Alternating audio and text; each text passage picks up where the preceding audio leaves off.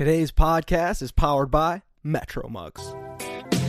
I'm just an ordinary average guy. My friends all are boring, and so am I. We're just ordinary average guys. Today is Tuesday, March 10th, and we have Marnita with Marnita's Table on today's podcast. Decky Positive Impact. How are we? We're doing great, Andy Aztec. Uh, absolutely ripping life out here. Um, but yeah, we have Marnita on the podcast today. What a powerful woman who is just educating the dumb brains of Andrew and myself uh, every time we have, you know, been either at her tables, which she'll get into of what Marnita's table is. But anytime we've been around her, at her tables, just around her, she has educated us and grown our perspective far more than we ever would have imagined. Ride her energy because she's going to come at you right away with just her personality, which is just amazing. And we're excited to do more things with Marnita outside of this podcast. potentially uh, helping her produce her own podcast. So you guys definitely lock in. This is one of our longer episodes, but it's definitely worth the ride. She has a story for every experience uh, that you could have for your back pocket. Enjoy. Sweet. So you had a good day today? It was a very intense day. Intense. Yeah, it was an intense day today. Um, the work that we do at Marnita's Table is um, about making sure that we're centering the conversation around people who are marginalized or who are typically powerless. And, you know, this organization began in my living room. The first 14,000 people came to my house. I cooked for them myself. And um, we founded this organization partially because I came out of foster, foster care. I didn't feel I was not a belonger, if that makes sense. I was somebody who was not necessarily welcome or didn't really belong. And in 15 years, we've grown this organization from two people in a living room inviting people informally to an organization with 12 employees. We now have been in 12 cities. We're going to be all over the world this year. And at the same time that we're building this infrastructure to do this, while we're going out, and you guys were at a table out in the country, and so that- Farmington, Minnesota. Farmington, Minnesota, but you heard a lot of different viewpoints, right? And a lot of diversity in that table, right? Um, so you, the table we had on the Tuesday was out. And in fact, I noticed that the mayor of, for instance, um, of one of the small cities near Chaska had come with his, he's a, a, a donor to um, the Trump campaign and he had a, a 45 jacket on. Like, you know, he was in the room talking about equity with us and they want to get involved. They're super excited. But, you know, there's a lot of fear, you know, out in the community. So I'm out in rural places um, where they're afraid of refugees coming in and the refugees aren't really sure if they're going to be accepted. So I'm holding, you know, you kind of saw how we hold space.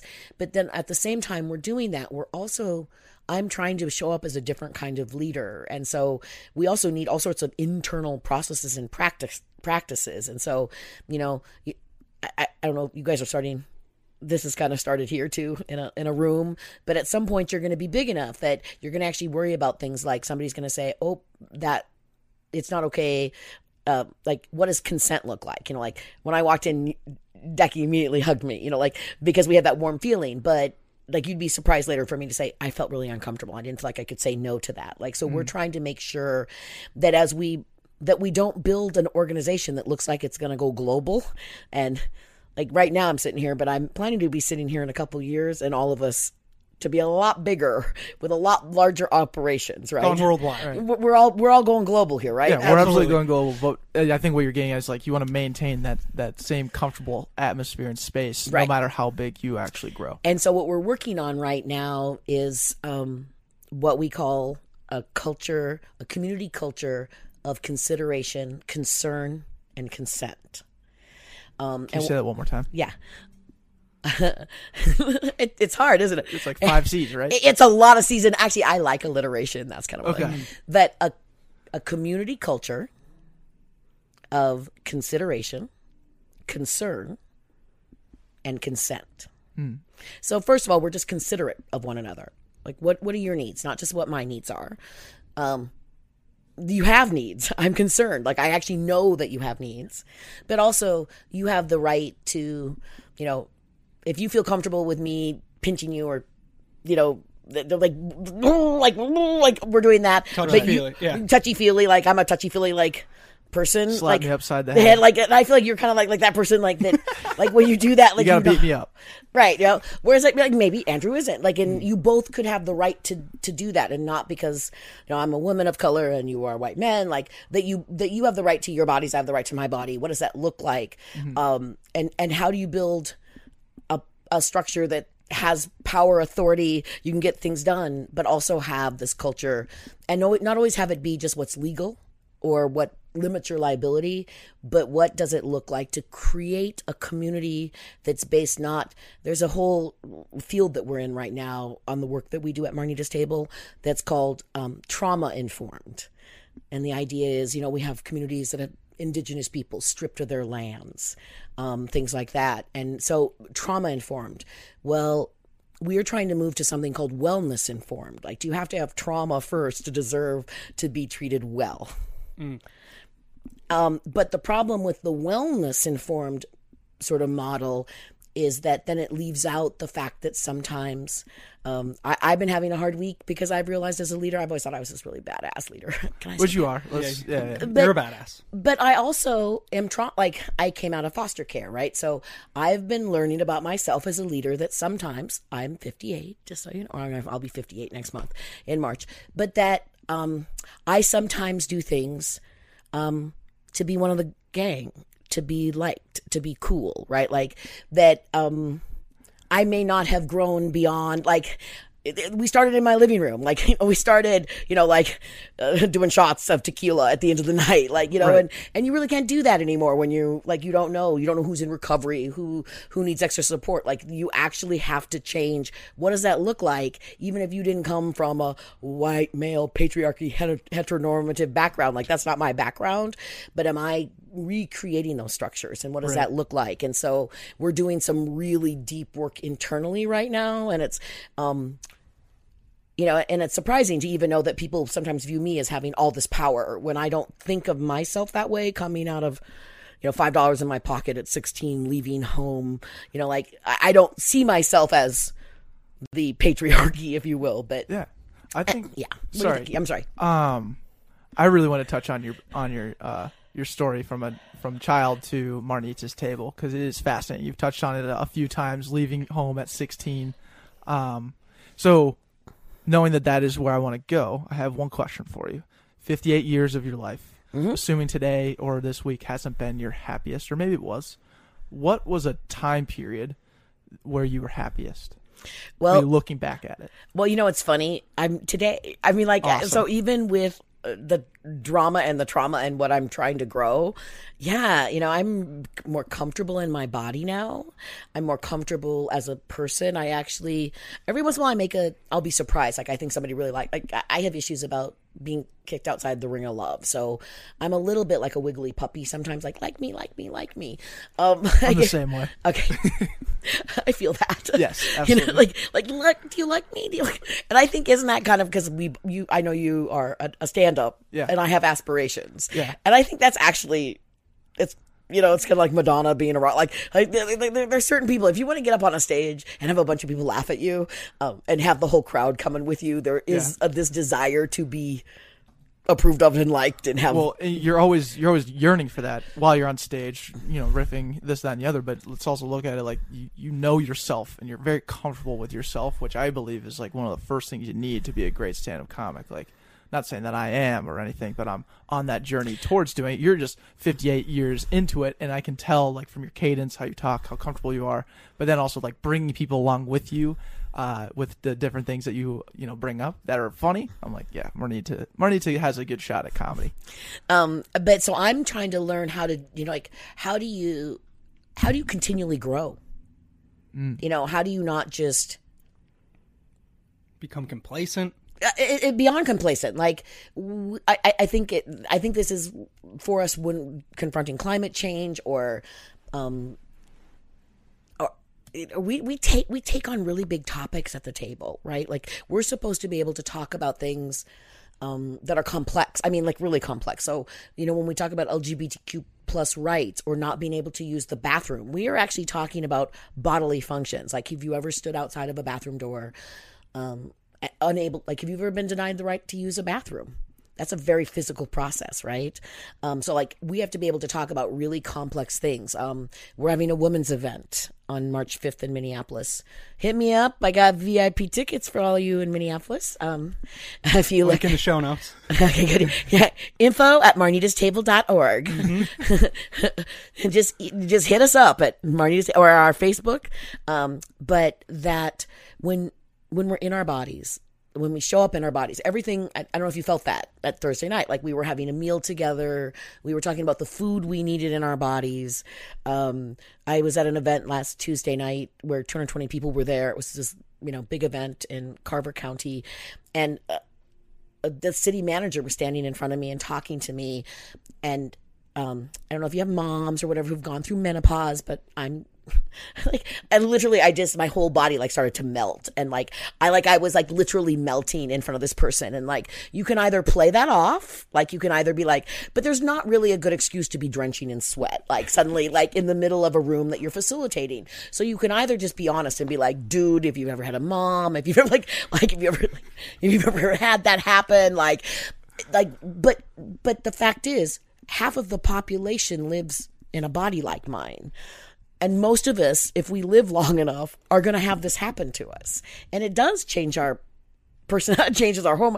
all, but we work together. We have to live together. We have to have public policy about this. Like these are actually embodied things. But when you talk about them well then you know like i'm sitting here talking to two young men like just being just like hey yeah i'm sweating and i've got like but that's but we should be able to talk about those mm-hmm. things. And it and i'm not suggesting it, it i'm a human. I live in a body. It means i and when we have policies like so that's when we talk about having people come to the table really thinking about the public policies and the way they want their community to be shaped. How do you welcome somebody who's a refugee into the community? How do you welcome somebody?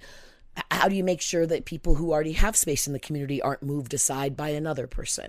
Those kinds of things I yeah. think you're asking questions that require a community of answers. yes Does that make sense? Yeah, like exactly. You're you're unpacking such big topics that like if one person were to answer it over a coffee, that's just one perspective. You need Right. at least a couple handful of people delivering an answer or a different perspective as to why they're answering it a certain way to then kind of better understand the perspective. I think that's what Andrew and I ultimately took away was like we were just blown away from all the different things we were learning about food and agriculture down in Farmington, Minnesota. These were things that we had never really thought about, but were challenged to think about in that moment in that couple hours that we were there. Obviously over some great food and then getting to meet all these people along the way. I mean, it's just it's amazing. Right. And so that just, but how do we live in our bodies? How do we make sure that what our body is doing isn't infringing on somebody else's body or Right. offending them? Um, you know, like does somebody, and then not realizing that you actually have power that you don't know you have. Right? Like you, you know, like you guys have the power of a studio, right? And you don't know you're flirting with somebody and that person thinks that you're flirting with them in exchange like but you're just flirting with like like like there's com- we're complex humans are complex Oh, yeah. and the way one person's gonna and so it's actually as we become leaders and we're, we're growing right so now i'm not just me with my cool team my cool team is now having to develop like aswar will have a team that he's developing and elijah will have a team that he's developing and lex will have a team that they're developing These are all your employees, right? yes the, uh, it's they're all uh, uh, They're all part of the table. they're all part of the table. So like Lex is our head of research, mm-hmm. you know, and so what does it look like uh, getting their master's degree from the U of M in human rights and really bringing this human rights lens in and what does it look like and how do you slow down enough to make sure that people's rights are being respected? Mm. Um, what does that look like? Um, and and it doesn't. It's not always comfortable. It's not always comfortable in my body. It's not always comfortable you know, and I'm learning that I have all sorts of power that I didn't know I had. I've always felt fairly powerless, and so that's been a big, you know, to me, I was just this, you know, Yeah, why do you, why would you say oh sorry. Well, I do love like um, with Marnita's table, and when you walk in, um, you set up the whole room and you take care of the little things so that the individual feels empowered right when they walk in. From the smallest thing of not wearing a name tag, so you feel like you have an opening question to ask the person sitting next to you, hey, hey, what's your name? My name's Andrew, versus just like staring down at their shoulder, being like, oh, I already know their name. I'm not, I don't have anything to ask them now. So like that small thing to um, the way you structure the room, you take care of the little things to empower the individual walking in. Right. And I'm curious, where do you think like that desire and that sort of like way of thinking, the maybe it's empathy, where do you think that comes from from you personally? Mine was not being inside the ring of love. So Declan asked me to share a little of my story. So I tell this story. It's I'm a big fan of the Marvel Cinematic Universe. And so I think everybody's origin stories, if you've seen my TED Talk, I actually start by saying everybody says you start a TED Talk with your origin story. So mine is I was born in 1962 in the Pacific Northwest. When I was born in 1962 and until 1967 in, with Loving v. Virginia, it was illegal in 17 state for my biological mother and father to date or be married because of anti-miscegenation laws. So when I was born and until I was seven months old, I lived with my biological mother, and then my melanin came in. And I'm clearly a woman of color, so but I and actually my son, who you met, one of them, Elijah, it, it, likewise looked completely white until he was seven months old. People were like, because his his dad was much darker than me, and everybody was like, "How did you come up with this white baby?" But then when he turned seven months, he became very chocolatey, and that's very common with black people, by the way. If you didn't know that, it's true. We get melanin as we age. I did not know that. Yeah. So, and, and, some brown babies or black babies are born very brown, and others are born very white and then become brown in their first year of life. Very cool. And it's very cool. So you just kind of don't know how brown your baby's going to be. Um, but in my case, my biological grandmother gave my biological mother the choice of putting me up for adoption or disowning her because it was enough of a stigma for a white family in the 1960s in the United States to have a black grandchild unexplainably. And I'm listed as white on my birth certificate, although clearly I am not white. Um, Still to this day. uh, yeah, well, tech. I don't know. I, you know what? I was adopted when I was 18 years old, and so they got. And it's complicated. It's so complicated. That birth certificate, I can no longer access it because they got rid of it when I got adopted as an adult at age 18, and so. And I'm not sure if they put, I don't know. I have to go back and look. I've not actually requested my birth certificate since the new one went in. That'd be pretty cool, like uh, piece of history. you know? Right. But I used to have so um because of that, I ended up in the foster care system. And so I was in three homes before I was two and a half years old. And there's a lot of data about, I don't know if you know about the foster care system at all, but 25% of all people who are in the foster care system end up committing suicide. Just a little horrible fact. Wow.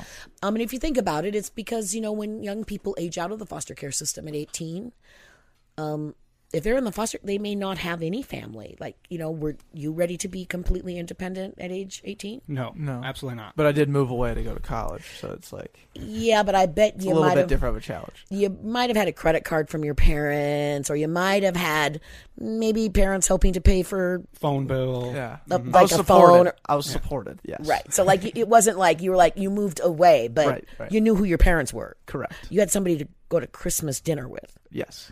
I was talking to a young person who was on his own, who was homeless, who was a foster kid. He was 17 and he had gotten into college and he had found a way to work for himself and do all these things by himself. And then he was talking about he didn't know what to do. He had a little studio and he was going to go away to college.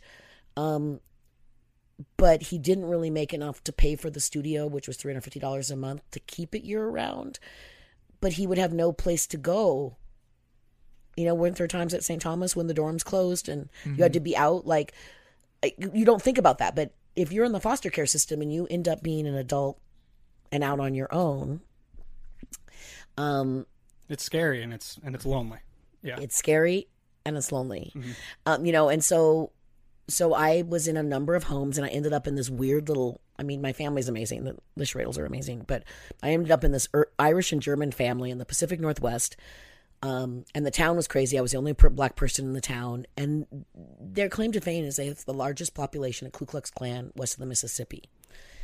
And so I grew up as the only black kid in this all white town, and they were crazy. They were racist. I mean, like cross burning.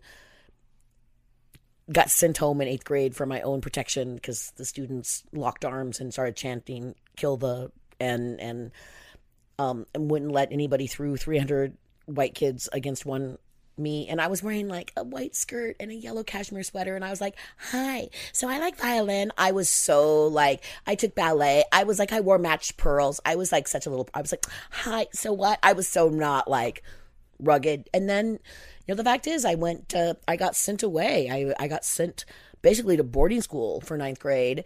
And I literally walked up to the first young black people I ever met. I Did you get sent away because of danger? uh, because of danger yeah for my own and but yes and so but it was kind of crazy. My mom is kind of crazy uh, well she's dead now but it turned out that i was an i was a very underprotected child. That'd be the, that would be the understatement of it.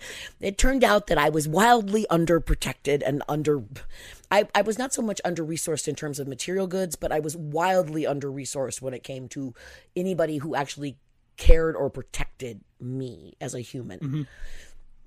And so I uh I ended up living my mom grew up during the depression and the like she was much much older. And so uh, the the woman who adopted me and she she was very very very catholic and very conservative and very super smart but like very um it was nutty. I just it's it's called like like the, the whole thing was nutty. Like it, it was crazy. But anyway, I got sent away to live as a nanny with a family in Seattle that I paid for my room and board at age 13 by nannying for a single mom who was gone all the time for her 8 and 10 year old when I was 13. So I was smokes. I I came home from school and the way I kept my room was to take care of these two kids whose mom was always gone. And everybody just thought that it was normal that like this 13 year old would be doing this, which now I think about it, it was completely insane. Like nothing about it was normal. Like it was insane.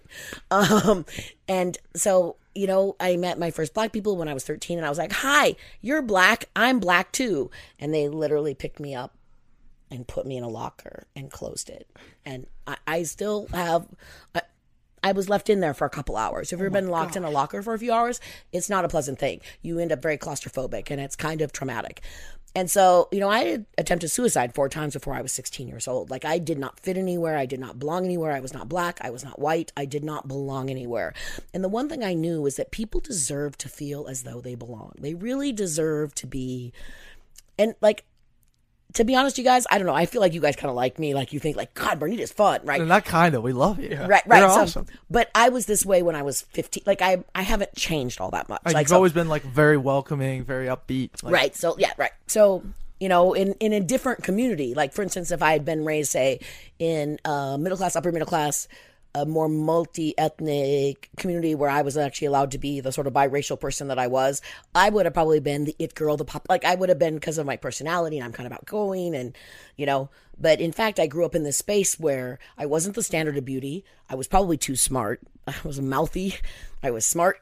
I was curious. I like science and technical things. I like I, I taught myself COBOL in 1980. Like, I've always liked technology and things like that. So, like, I probably wasn't a good fitter inner anyway. Um, fitter inner, that's not a very technical term. The fitter inner. I like that though. We can we can work with that. So you're saying more so it was the environment that you were in, and it was out of your control. Obviously, there's nothing Completely, you could yep. you couldn't have done anything about that. But you're saying, looking back at it, it was the environment that influenced a lot of the the pain or the Absolutely. things you're Yeah. feeling. It was how, you know, and, and uh, that's one of the things that it strikes me is that people will often say, well, you know, you know, it doesn't matter what other people think of you. Humans need other people to love them. We do. Period. Full stop. In fact, one of the core tenets of Marnita's Tables work is that it turns out we do everything we do is based on peer reviewed neuroscience. And under MRI scan, it turns out when people feel as though they do not belong, it it lights up as though their brain lights up as though they are being physically punched. So the act of being rejected or not belonging actually leaves an imprint on the brain that physical abuse does. Wow. What was the control for defining what uh, for someone who didn't feel belonging? I don't. I it's a study at.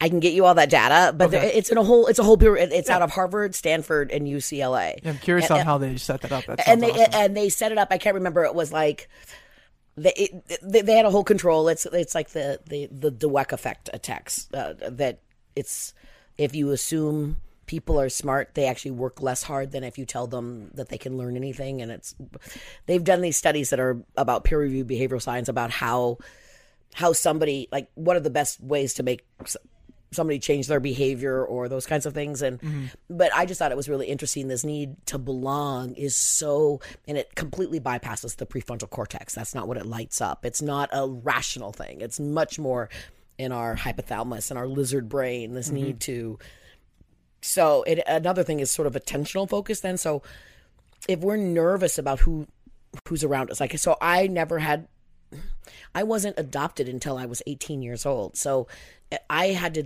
I had to deal with every couple of months a caseworker came to the house and so they would come and they want to know if I liked it there and if I was happy and I was like five, six, seven. And on the one hand I really wasn't happy because I was being like I have scarves on my knees and I lost all my hair in third grade because they called me na- it was horrible. Instead, Well, you lost your hair. all my hair fell out. Yeah, I went bald. Um, Stress and stressed. Yeah, Really? Yeah, well, it was the kind of thing like I literally went to a school where, like, in seventh grade, a student dumped an entire box of white powder on me to make me white, and we both got sent to the principal's office, and she got sent back to class, and the principal um, toyed with the idea of s- expelling me because, and this is actually what my my middle school principal said: if you weren't black, this wouldn't have happened. oh my gosh. That's insane. That's so Yeah, crazy. it's pretty. it's crazy. So I was kind of living in a world that wasn't nationally not Naturally? rational. Rational, like yeah. like it, it was like because like I actually when I that's actually one of the jokes I was like because if you weren't like because you can't fault that reasoning because it's absolutely true. Like you know, but the the idea that I would be. You know, so it was this kind of wacky world, and so the fact that I'm not completely screwed up is just kind of like, Right, and, and what would you say was like the guiding light to help keep positive energy, to help to help keep pushing you forward that next step? So I'll be honest. Um, one of them is I don't like living under bridges. Okay. I like that. I'm ambitious. Not a dark place. Yeah. I, and I mean that like literally. Like I, I think it'd be cold and mis. Like if I let them win, if I actually lived my life as though I had no value, the way they thought I had no value, well, at the end of the day, that was going to be I wouldn't have any value, right? Like I, so, uh, and sometimes the, the fact is, I left home with, at age sixteen with five dollars in my hot pocket, went to San Francisco, met a boy on a wrong phone number. I kid you not. And we moved in, we fell in love and moved in on the first day, and we were together five years. So, like, So you you called someone by accident, or you called the long number story, and it I'm it, it's number. all Yeah. it's it's too that would be its own podcast. That whole thing, how that all went down. But he was an amazing artist, and yeah, it was. We were together five years, and it was like kind of And when you went to when you came to San Francisco, Hmm? was that the first time you were able to feel community and feel belonged? Yeah, in its own way. And I, I mean, like, I remember walking down the street in San Francisco, and for the very first time, like being in a city that was big enough. And I was cute when I was young. like I'm not, not, not that I'm not. You're still cute I- today. I- like as an older, like, and I'm very. My husband thinks I'm adorable. Like my husband's very happy. Um, but but the fact is, when I was like a model and I was young, like, but I had not been quite frankly, if I'd looked like I looked when I was young and had grown up like an upper middle class black family in Atlanta or something, I would have probably been a holy tear. Like I would have been like the bitch on wheels because I had hair to my ass and like the 22, like I would have been, I would have been, You'd have been some hot shit. I would have been some hot shit bitch. Really, I would have been like, like I feel like, like that's kind of you know, it's like like it was probably good that I was actually needing to be humbled that much because I might have been a little bit of a miss thing. Like, Hate to scare you there, but we got some ad reads. What's your favorite mug in the house? My favorite mug is the one that's clean. That's it. You just want a clean mug? Well, if it's clean and it also has the back pocket logo on it, that's pretty dope too. Right, right. That's ultra clean. That's the cleanest of types of your favorite mug. That's shiny clean. Yeah, yep. yeah. A dirty back pocket mug would kind of suck. Uh, but at the same time, I'd probably use it if it had a baby Yoda logo on it. Right. So a dirty baby Yoda coffee mug would be better than any other mug in the cupboard. That's correct. Okay, yeah. I think everybody else should also get uh, our featured back pocket mug right now at metromugs.com. The Baby Yoda mug is 20% off right now if you use code BACKPOCKET for 20% off. That's back pocket metromugs.com. Decky Watts and Andy Meters have been working out at Alter Fitness for over a year.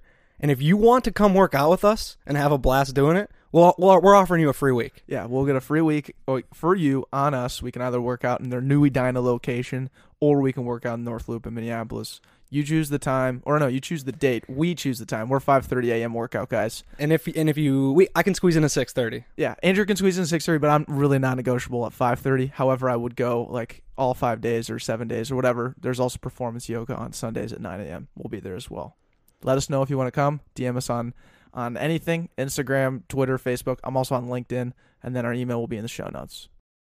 Embrace the north, Embrace the North, the mighty, mighty, mighty north. mighty, mighty, mighty North. That's like some of our chants that we do at uh, at the lake, Cedar Lake, every Sunday.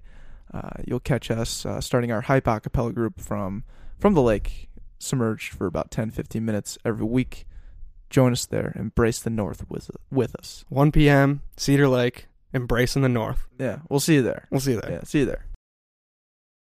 Think about think about that though. Goes back to what you're saying. Like you're kind of a product of your environment to, to some degree. Not saying that you like would go back and wish upon the same environment you had originally, Right. but it's the same reason why you wouldn't just say you wish you were uh, living in Atlanta, like in most in the majority of rap videos or something, like because you could have made it. right. And, and actually, I probably would have been like, so like, like, so the rap video girl is kind of a different. Like, I would have been like, who? Like, I'm trying to think. Like, Bougie as hell. Yeah, I would That's have been. why I said rap video. I was like, yeah, money is bougie. I'm really bourgeois. I'm very bourgeois. And no, I would have been much more like dad. I would have had a debutante ball. Like I would have been that Yes, girl. okay, I would have been a Jack and. Jill girl, Got it. Debutante ball. Like hmm. I'm going to my HBC. Like I would. Yeah. Yeah. Does anybody watch the show Grownish ever? I have not. Yeah. Watch Grownish. Okay. I would have been Zoe. Gotcha. Okay. Watch it. You'll and then when we talk back and like come back and be like, okay, I get Yeah, it. yeah. You would have been Zoe. Sweet. Perfect. Okay, just yes. We'll follow up. I like this. I would have been Zoe. Yeah. Okay, so you get to San Francisco, you find some community um, for the first time ever. Mm-hmm. Um, you meet a boy. Yeah, I meet a boy. Meet a mm-hmm. boy off a whim. I become a nude model for an art college, which was actually very painful. I have to say that, like, have you ever sat in like one position naked, cold, like in one position for three hours?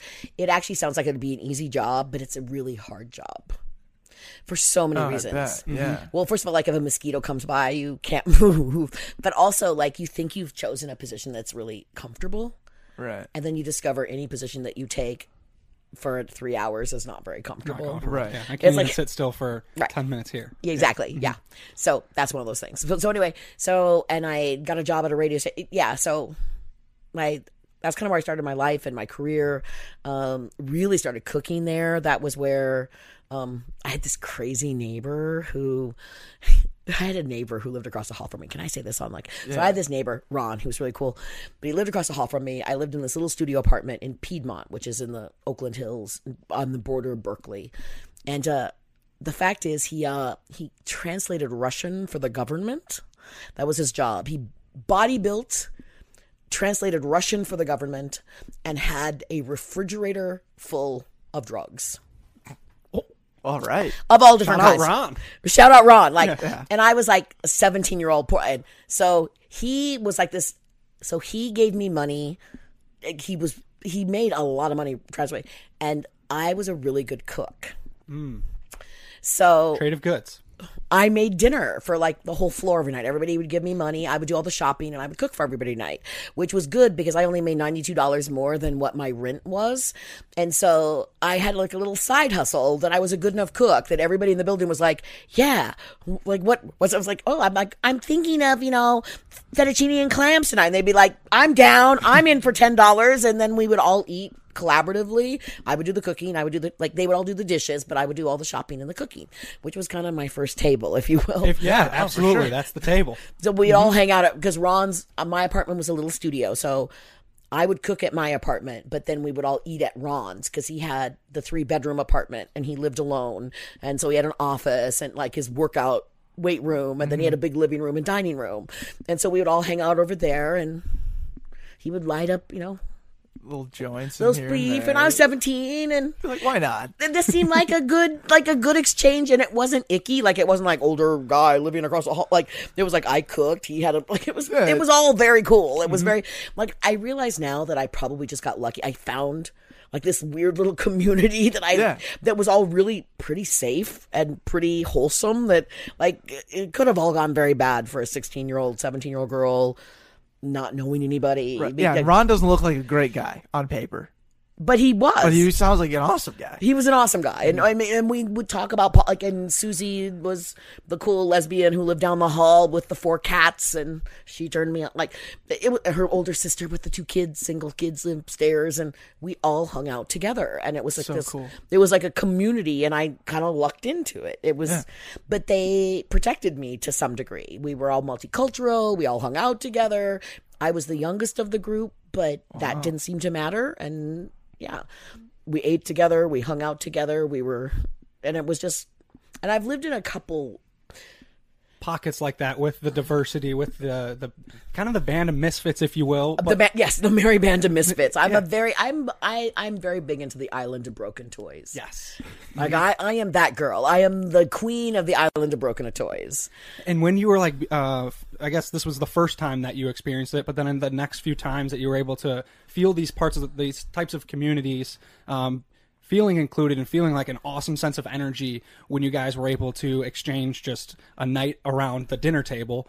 Where did you start finding the inclination to start this type of environment for yourself? Well, it was actually, it's more what happened, you know, so I, I started working when I was 17 years old. I've been self-supporting since then, and I've had a number of careers.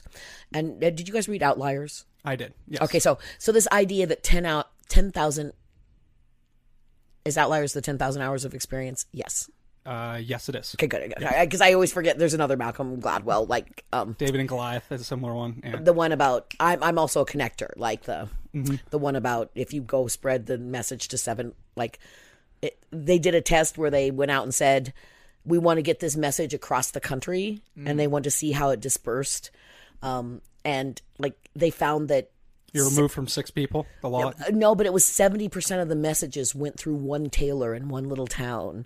And it actually kind of proved that during, like, everybody knows the name of Paul Revere, um, but nobody knows the name of the guy who went the other direction when, you know, Paul Revere said the British were coming, the British were coming, was because Paul Revere had people like in every little town like in one town he knew the blacksmith in another town so he actually had networks that he could activate as he went and the other guy who was a town crier nobody knows his name because he had no act- networks to activate so he's been lost to the um and so but outliers has this whole theory that you need 10,000 hours of experience to become expert at anything so my career is 10,000 hours of experience that I needed to create the table. At the time I didn't know I was building it, but that's what I was doing. So the first 10,000 hours experience I have was being outside the ring of love. Gotcha. And I really think being outside the ring of love taught me so much. It made me stop and think. It was like the little schema I showed you with the this person is fat and this person is skinny and this person is pretty and this person thinks they're homely and this person is rich and, and everybody's thinking that somebody else has got this community. Yeah, wait. Can we paint the actual picture of what the Ring of Love is? I think that's such a good like. So why don't you tell me? Because uh, tell it back to me. See if I did how well I did teaching it to you. Okay, okay. So everyone, listen up here. So imagine there's a circle, and outside of the circle are little dots. You're looking at this from an eagle eye view.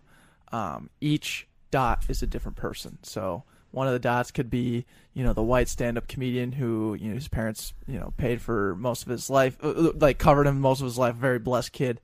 The next kid could be Marnita. The next person could be uh, an obese person that you know doesn't really have a lot of self confidence. And then right next, right next to that person is maybe like Dave Chappelle, someone who has all kinds of uh, all kinds of confidence. And then maybe an Oriental person who is on a, a foreign exchange student from China. Right.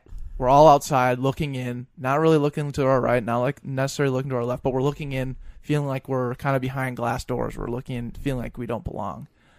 But then when we each was it join hands, Yeah. When we reach out just to our right and our left. when we reach out to our right and our left, we realize that there's really not nothing inside there. In fact, we're the ring of love when we all connect. Right. And, And then- that and that what we're looking at is our own images and our own reflections on the outside that it's like a hologram that we're inside the room, but but that's a misconception. Yeah, exactly.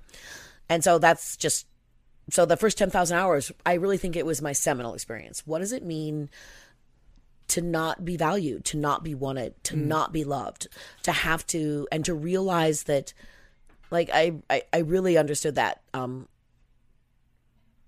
uh, when I watched, like, I, I'm always worried about people leaving me. So, like, that's a thing that I go through. Like, it's a, a thing. Like, we, like, I sometimes worry more about somebody leaving me than whether they're treating me well, which is stupid right? Because like there's some people you want to leave you because they're not worth your time. Like this is just reality, right? But like because I have this thing inside me, like I have to re, um, push myself to remind myself, like not all the people like my need to be liked. Maybe some people I should like not like. maybe they maybe they aren't healthy, right? Um, so the first ten thousand, the second ten thousand hours of experience I had was I worked in law firms and I worked in. I, I got I got lucky. I moved to San Francisco. I moved to well the Bay Area, and the very first night I was there, I turned on KYA radio. This is actually a weird true story. I turned on KYA radio, and Dave Roberts was on. Um, his real name is Dave Kelleher, and he's a he, he was a, a DJ in LA, I mean in San Francisco, but he was originally a DJ in Eugene, Oregon when I was 15 years old. And when I was 15, I was a champion disco dancer. Oh, That's the least shocking thing I've ever heard. 19 mid 1978 baby. Ah, freak out. I'll show you. Uh, I have platform shoes downstairs. Oh, see, I They're could have. sick. more- they're- Okay, we'll, we'll we'll go out one night. Yeah. Platform. Okay, good. Yay. Let's do it. Let's do it. So, so I hear Dave on the radio, and he's and I call just like the request line, and I'm like, "Hey, it's Marnita from Eugene." And Dave, I had given Dave when I was 15 disco lessons in exchange. I got my ra- my third class radio license, my third class license with engineer's license with radio endorsement, which at the time you had to be have one. I wanted to be a late night DJ when I was 15. I had this vision that I would be like, but listen to my voice. Don't I sound like oh, you a- it. Yeah. C- couldn't you just hear me like at two in the morning, like, so I'm just putting on this Barry White. Like, like, I had this vision, like I'd be like, like, so kick back, spark a, you know, like, like, you know, I had this vision of myself at age six, you oh, know, for like sure. Yeah, that's a phenomenal vision. I think it can still two in the morning, late night, like, you know, hanging with having musicians come in, top, blah, blah, blah, you know, I wasn't so like, you know what I mean? Like that was my vision. So I decided, and uh, you don't need it. Like now they just have talent, right? But it used to be that you had to know how to engineer your own shows. Like you, so I got a third class with radio endorsement and I had to pass the engineer's license. So I exchanged with this older DJ. He coached me to get me through my licensing at 15 and I gave him disco lessons. I'm clearly a very good barterer. Like uh, the, one of the things you've learned about me right now is that I am like I bartered, right? Like I I was like, food, disco lessons. Like, what do I have of value? In fact, I think I've actually worked out a similar relationship with like with us. Uh, There's a pattern here. Actually, I didn't realize until I was telling the story that this is actually clearly though I add value. Mm-hmm. yes, Like, like so 100%. that, uh, and I want to add value, right? So it's not just an extractive story, right? And it's not a story of like, like it's a story of like, here, what do I have valuable that I can exchange for what you have valuable, mm-hmm. Yes. which is something that people, by the way, in poverty, have had to do. If you don't have money, you have to figure out what you have to offer besides money, right? Like if you don't have the money, what what could you offer? And so I call up Dave, and Dave says, um, "Oh my God, it's so good to hear. Come on down." So I go have lunch with him. Like I'm in San Francisco for I'm in Oakland for less than like 20 hours. I go have lunch with him the next day, and he walks me. He introduces me around the station. He takes me through a tour. He takes me over to the program director and says, Well, what do you think? And Alan says, I really like her. And he goes, Can you start tomorrow? And I'm like, What? And he, they had a receptionist who had just been promoted to traffic and they had an opening as the recep like for a receptionist and they needed somebody like the next day who understood a little bit about radio and and Dave knew I did and they hired me and and later like uh, the job had just been posted and they just hired me because i was friends with dave and like people were coming in with like phds in communications like trying to get this job at the it was all just luck and contacts and i was responsible every day i will never do you ever heard the song pina colada song oh yeah. do you like pina so i was i was at ky radio when that record was like brought in for airplay. Like I remember like they were in the music listening room and I remember the first time I heard that song. Anyway, just random aging myself. But but that my next 10,000 hours of experience was about office management. How did you treat people when they came in the door? Like what it was it all and all the different aspects of a business, you know, like accounting and uh, revenue and you know the radio station was actually a pretty good model for a lot of the things I've done later, but after that I went on to law firms and other things.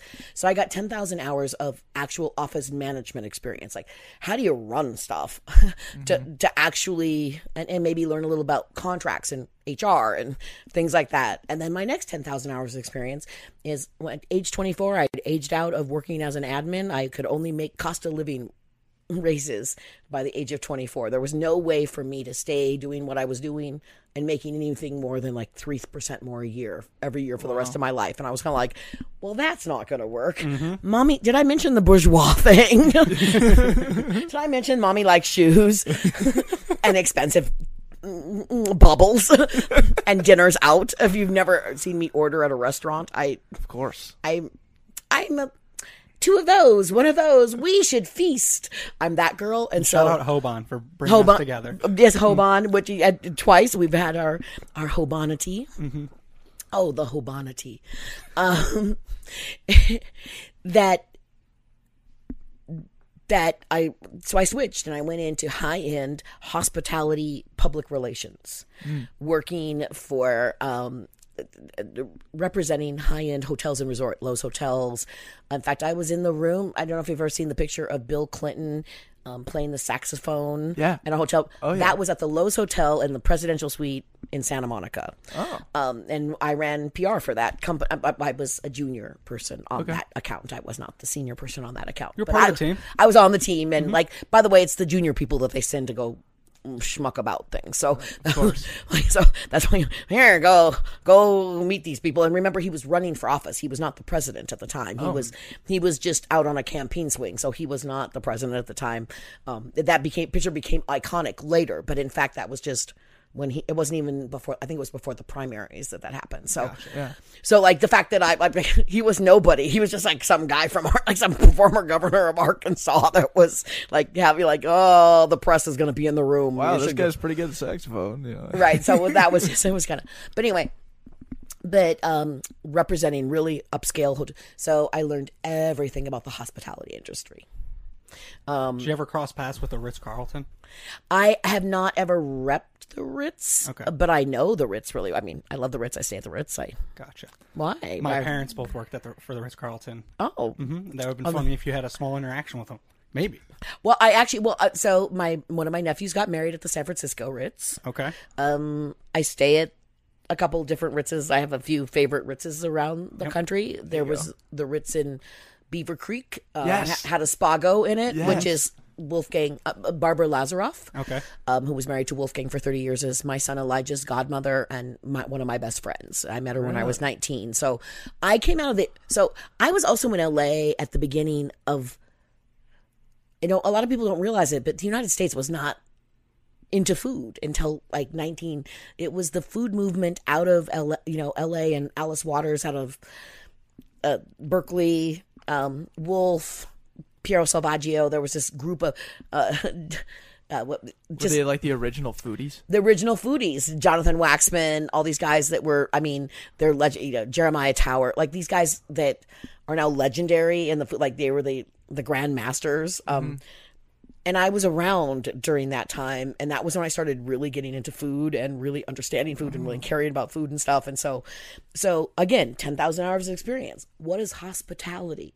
What does it look like to make people feel? You know, I think that's one of our strong connections, right? Like Yes. we have our comedy thing, but we have our hospitality. Hospitality, By the way, if, well, I guess we're streaming this, so those those of you who might just be listening to this later, I'm waving my hands at Andrew, and then I'm waving my hands at Decky, over there and over there. Yep. And we're sh- and we're shimmying when she waves Yeah. her hands at us. It's like We're just really it cool Yeah. synergy, We're, syn- it's like we're just in a little, a little movement there. Yeah. we're feeling the movement. Yeah, this is the late night DJ that we're talking about. Yeah. But yeah, they did feel the feel the vibration. feel the vibrations. Sit back, relax. Do And not let's go for Marnita's ride. Exactly. It- it- eh, eh, well, you know, remember, you know, I was around when, you know, like Parliament was saying, like, do not attempt to adjust your radio. We've taken control as to bring you the special show. We will return it to you as soon as you are grooving. Welcome to station WEFUNK, better known as We Funk, deeper still, the mothership connection. Like, have you never heard that? No. Oh my god! oh my god! Okay, so when we get electric. it- wait till you. Oh. Okay, I'm about to give you a gift of a lifetime when this is over. Okay, okay, Yes. so so like, oh yeah, oh oh oh my god, I cannot. In fact, I'm expecting you guys to text me after you like. I, like I can't believe you but you'll be like, oh my god, what have you done to us? How, how did we not know this? So anyway, so We have hospitality. we have hospitality, Yeah. we have comedy, and now we all have we funk. Um, so the, the the next 10,000 hours was about hospitality, about engaging food and beverage, how food and beverage, how important it was to swaying people to your mind. Like, literally, how people, I watched how many business deals were done at fine dining, how that eased that social thing. Um, and then my next 10,000 hours, actually, when I left there, I actually went in, I became the, um, the first the director and then the v, vice president of corporate communications and media relations for a company called Hemdale. And we won back to back Oscars for Platoon and the Last Emperor. And um, we did, we were sort of the Miramax of the 80s. So um, Hoosiers, Salvador, um, like, let's just say, go, go look up Hemdale films. Um, and by the time I got there, they were kind of on the descendant. And, and in fact, they ultimately went bankrupt because the president and the CEO both embezzled, like, it was really bad. It was This my, the Hoosiers like uh, the baseball.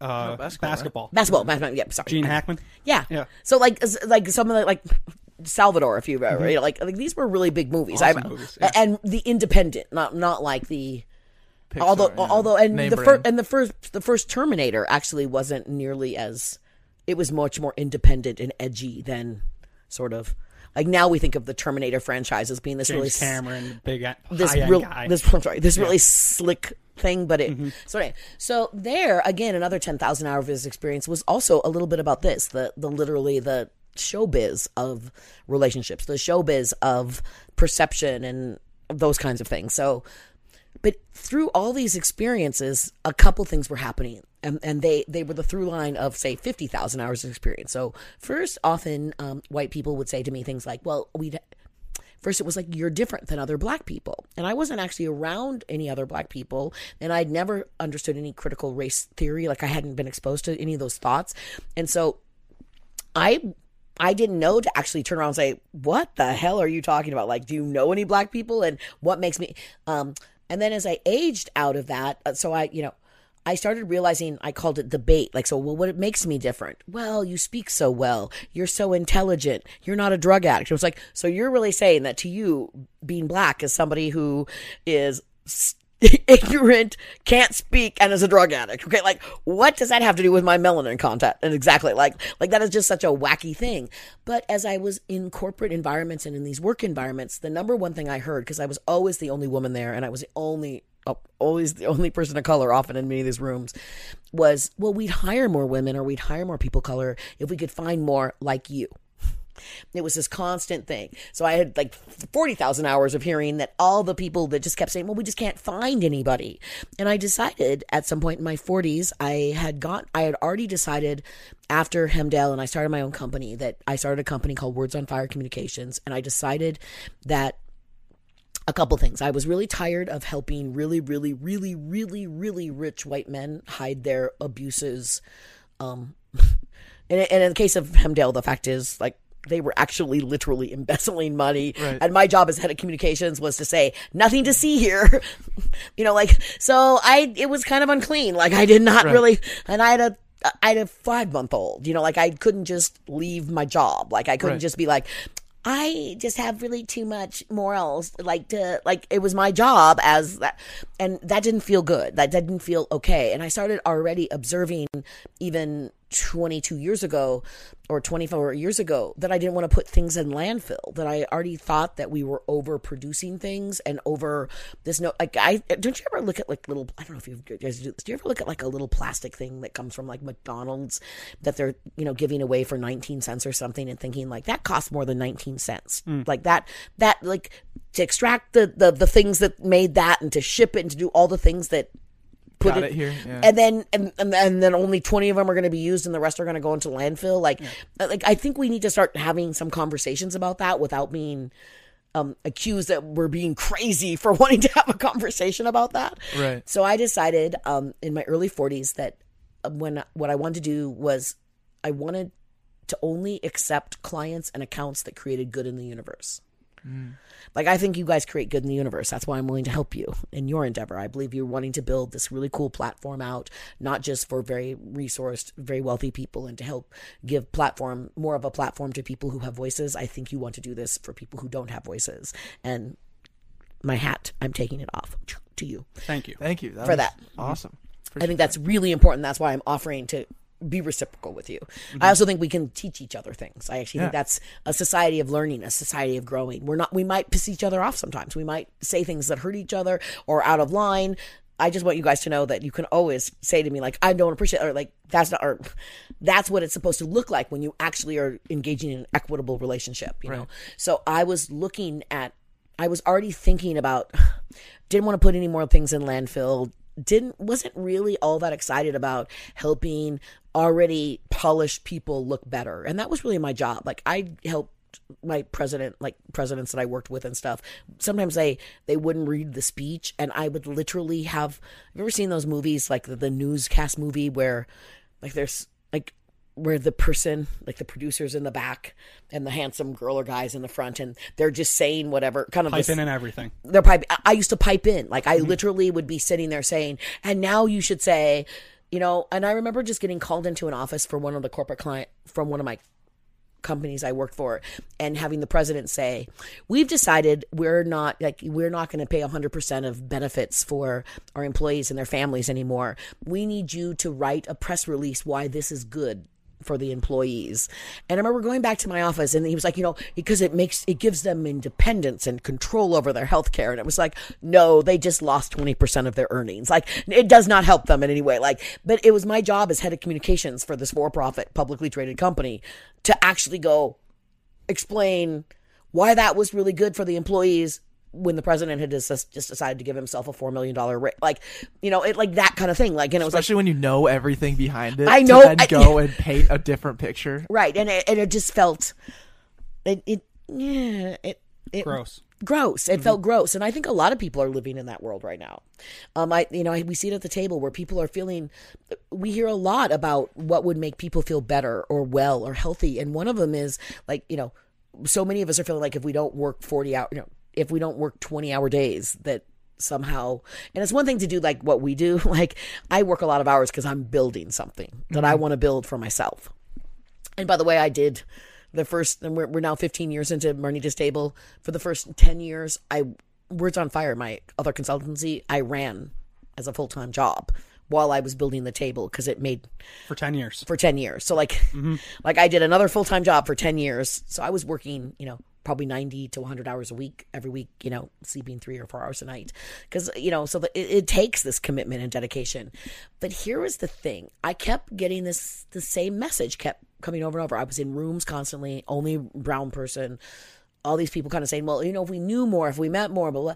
And I had this little opportunity. This person came to me who ran a nonprofit in town and she said there's a little grant. It was $2500 and she said it's a na- she worked it was a national organization and there were 24 chapters around the country and they were giving 3 of their 24 chapters $2500 to try and do something around diversity and inclusion. And my friend who was the exec director came and said hey you know um would you like to write a proposal for what you would do for $2500 and I said, why don't we do dinner and dialogue? And it was a high tech nonprofit that was wanting to get more people of color um, to be members. And I said, well, why don't I just go out and find, like, what you have 15 people. Why don't I go out and find 15 people of color who are all in the high tech industry. And instead of trying to convince them, like doing a presentation, why don't we just have a dinner and I, we called it light bulb what turns you on and the idea was not to have a it wasn't about what physically turned you on but what in, in intellectually ignited your interest. And mm-hmm. the whole conversation about what what made you decide to give. Like if you were gonna what if you were gonna be on a board of a charity what would make you want to do that? Like if you were going to give away your services what would ever make you do that? Or to pull out your checkbook or $10 and put it in a like what would make you do that? With the idea being that the people in the room then they weren't they, it wasn't the nonprofit getting up in front of the room giving a pitch like you should it was the I was trying to mimic the way that all the white people had gotten on the board, right? The white people hadn't gotten the on the board by being pitched to, right? They had gotten on the board by, you know, you and I sitting by, you know, like, oh, hey, Marnie, I think you might be interested in that. Oh, I'm like, it, they'd really gotten, Recommending, yeah. rec- re- yeah, exactly. Kind of, but like also through conversation and just like Relationship. Trying to, yeah, relationship. Yeah. Yeah. organically through relationship, right? Where suddenly, like, I kept getting invited to be on boards. Like, people would literally say, "Well, you're black, and we need a couple more black members on the board." Like, not we need a couple people on the board who are really good, you know, strategic thinkers or mm-hmm. really Researchers or, or whatever. research like like yeah. like like I think you've figured out already that I'm a strategic thinker, right? Like and so like I don't want to be on a board just because you think I'm black and that's why you want me on your board because you think you should have some diversity on your board. You should want me on your board because I'm going to move it forward. Mm-hmm. You should want me on your board because you know I'm passionate about your mission. I tell people all the time, I want you to give to things that you really believe in that you're passionate about. Like uh, uh, if you come and you decide you don't want to donate to my organization because you're just not into bringing people together across difference, I don't get it. But you don't have to be. Like I was like, okay, fine. If you just like community breakdown and really just don't care about where you live, okay, whatever. Like I'm sorry. I'm, just, I'm really evil that way. So, okay, so like I'm just throwing a little shade on you, but okay, fine, whatever. um, but but the fact is, I'm uh, that really in in in nonprofit world and donor world, you really only want people people who donate. When I give to Planned Parenthood, re- women's besides what I do, bringing people together, women's reproductive health is my other. If Planned Parenthood came to me and said, "I want you on my board," or like I would probably be on that board. But like a, a big arts board or whatever, I feel like, yeah, there's so many people who are into the arts. Like, go find some other cool people of color who want to be on an arts board. Whole bunch of them. Like, like I have different interests and and actually know who I am and know about who I am from sitting with me. So we did this thing. We got the little grant, um, and. Have you ever noticed like on boxes? Have, have you ever noticed? I always say this. Have you ever noticed on a box where it says like do not poke in your eye and it's like a match and you realize when you read it on the box that the only reason it's on that box because there's not very much written on that box is that somebody who's actually taken that match out and poked it in their eye and actually sued because there was no message on the box that said don't poke that in my eye I have a joke about this. do you Uh, okay because this is my this is one of my riffs i Yeah. can riff on this too so maybe we should just riff back we should riff. Yeah, no, the uh, oh, what do they call them? Q-tips. yes You're not supposed to stick them in your ear. It says it on the box. What do you think I'm gonna do? Like it's the dumbest thing of all time. It's like it's like, and you know, like really, a Q-tip is not supposed to go in my ear. Are you? Are you? Who are you messing with on that? Well, they're like, here's an electric bike. Yeah, you have to put a helmet on if you're gonna ride it. I've never seen anybody ride like a Lime scooter with a helmet on. If I did, I'd probably laugh at them. To be honest.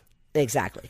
so these are the kinds of things. So like, so you know, at least Lime when they do it, that's about their liability. Like Yeah, they have to say exactly. But when I see it on a box of matches, because there's no unearthly reason why you should be sticking a match into your eye, Yes. um, that you know that somebody has actually stuck a match in their eye, Hmm. and I I don't remember why I even started that. There was a reason I went down that road. Where was I? You were talking. I was. I see. Sometimes I start my thing and then I go. I go. I go off on a tangent. There's an analogy there. There's there a, was an there's analogy. analogy. We'll get back to it. I- I'll remember in the middle of the next story. Okay. But like I sometimes, just so you know, my personality type is I sometimes like I see a really well Shiny object. like a really well lit like i think it's a side path that will will bear some really important insight into what i'm about to say mm-hmm. and in the middle of that path i realize like, i think it's a well lit path that's going to take me right back to the main road. And suddenly like i realize like i'm in the wilderness and like there's like so like I can, a lagoon. the- woo i can hear the wolf howling. And i realize i turn around there's no lights. I can't even find the road i was on to get back to the main road. And i'm like how did that happen? That happens to my brain all the time. But isn't that kind of cool how like a conversation? I, Andrew and I have been talking about this a lot of how a conversation, um, even a podcast in a sense, is just like an undistracted conversation. But a conversation is just a riff. Like I'm doing my best to listen to you and your story, figuring out where you're trying to go, and then when it's my turn to talk, now it's my turn to riff and then connect to what you're saying. And we're just doing this back and forth for hours and hours and hours. And then when you go back and listen to it, like a podcast, we're actually arriving to a point, even though we're not really realizing it. Right. And when you just said that, I remembered what the point was. So, so this this client, so so we did, and we were supposed to do, and to understand like the business model that we have when we started doing this, people wanted to only pay for the food and beverage on the table. They didn't want to pay for my time. They didn't want to pay for the workers. They thought everything should be voluntary, um, which was really an unfair thing, particularly since like I came out of foster, like I didn't have any savings. Like even though I'd made it in corporate America, and one of the things about my little story in corporate America, when I left that company, um, there were 14 of us that were all senior leaders at the organization. I was the only woman, and I was the only person of color. And I left. When I left, I discovered that all the men were making two hundred fifty thousand dollars a year or more, and I was making sixty. And the interesting thing about it was when I actually went to the president and said, like, what was that about? And he said, well, you didn't ask and I didn't even know to ask, right? right? Like, and so I look at that, like the two and a half years I spent there. Um, if I'd been making like that, would have been a whole lot of savings, like to start something of my own. Like, Right, and so, right. so when we talk about some of these issues about social justice and women not being paid the same, or like, like that's what it looks like, right? And really learning that sometimes, like, so, um, there are things that like when we're moving through these spaces that we don't know. And so that was one of the things that that for me was really interesting when i left the organization and started my own thing. Um, and in fact when my husband who's an amazing guy carl we've been together 18 years when he joined my company his purpose basically was he was kind of Remington Steele which meant like i was actually the brains of the business and really did most of the stuff. And he's amazing. But he, when he joined my business even though i had he was more i was the lead uh, we were able to charge double because i had a white man as a partner Wow. Oh. literally my rates went up overnight double with no difference in the work Wow. it was kind Congrats. of yeah, it was pretty cool kind of played the system a little bit. Uh, well, yeah, well, I, yeah, and, but he was really funny because he's pretty feminist, and so like, like they would ask like white guys would just ask him questions, and then he would physically turn his entire body, lean in, and go like, "So, Marnita, how are we gonna solve? How are you gonna solve that?" Like he kept making a point, like, "You do know you keep asking me these questions, and I keep turning to her because she's the like uh, he's She's like the answers. He's, Yeah. She's the answers. I run operations. Like I make sure that." Her runway is clean. Like I make sure that things aren't on the runway when she takes off, but like the jet Figure it out. She's the braids. she's the jet. Like, and mm-hmm. he's a genius. He's the man is amazing. He speak, reads, speaks, and writes fluent Mandarin, and lived in Asia for 17 years. Wow. And he has his own. Like, you probably he's amazing. So, like, he he's not. A, he's a very bright person. Shout out But- Carl. Shout out to my husband Carl. He's amazing. But but the reason I was telling that was that this particular thing that the second time we did their dinner for them, um, we did two dinners for them, and the second time, so the idea is the board had to be in the room to meet the people, right? They we went out, we found it. They called me the morning of the table that we had been putting together for two months. So we had a contract that said what the table cost and everything, but we had no clause in it that said um, what they they called and said we're going to have to do it a different day. None of our board members want to come, but the food had all been bought. All the brown people had been invited. Like everything had Everything was in order. Your ducks were in a row. right, and so but we had no clause in our contract that said they couldn't cancel. Like, and so there was mm. kind of this. They're like, you'll need to do another one for us. And like, so that was what my point was is that though that was the very first time we had to put in a contract like, okay, like in our contracts it actually says once we announce an event, you, it, if you want to cancel it, you can't. Like you're still paying for it. You if you don't want to be in the room, you don't have to be there.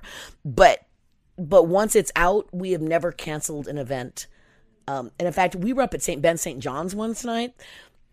It was 30, be- it was like, I don't know, 15 below with the wind chill was I think 30, negative Yeah. 30 and everything on campus was canceled and we said we really can't cancel because we don't know we don't and because we have so many people in poverty that come mm. and rely on food like Traveling. tra- mm-hmm. like like if if the if the people who came with the young woman in the wheelchair had come and we had decided been not, there. not mm-hmm. been there getting out of the car. Just think about that for a second like and we decided because it was so cold that we weren't going to do it and they got like there's no way for us to get back to people sometimes because we literally invite people and they don't always RS like that woman had an RSVP mm-hmm. so like we would have no way and wouldn't that be and she came from the cities like that was like you know you know so like that's the kind of thing like so they, they just wanted to cancel and so we ended up having to give them another one because we had no term in our contract. And uh, the other one that was like that was we worked for a school district, and it turned out there was all sorts of. They wanted to know what the people in the school thought of them, and we learned all these um, really intense things. One of which we learned that um, we it was a, a, it's a western suburb, but not a suburb. It's two hours away from the cities. That way, and um, they had because it's a small town and a, a, a a- community that the bus service is really expensive they actually put people from kindergarten to high school on the same buses. And it turned out that the high school boys were making the middle school latinx boys fight each other on youtube video under threat of sending um, ICE to their families um, in the in the trailer parks they lived in. And here's the thing most of them were American citizens and documented, but maybe an uncle, like nobody wants ICE to show up at their house at two in the morning, right? So these kids in middle school were fighting with each other for the high school boys who were putting it up. So when we reported it to the school district, the middle school principal said, That's not my problem. And then they wanted it redacted from their report. Whoa. So we then had to put in our contracts that when we were brought in to bring the community in, that we weren't really there for the client.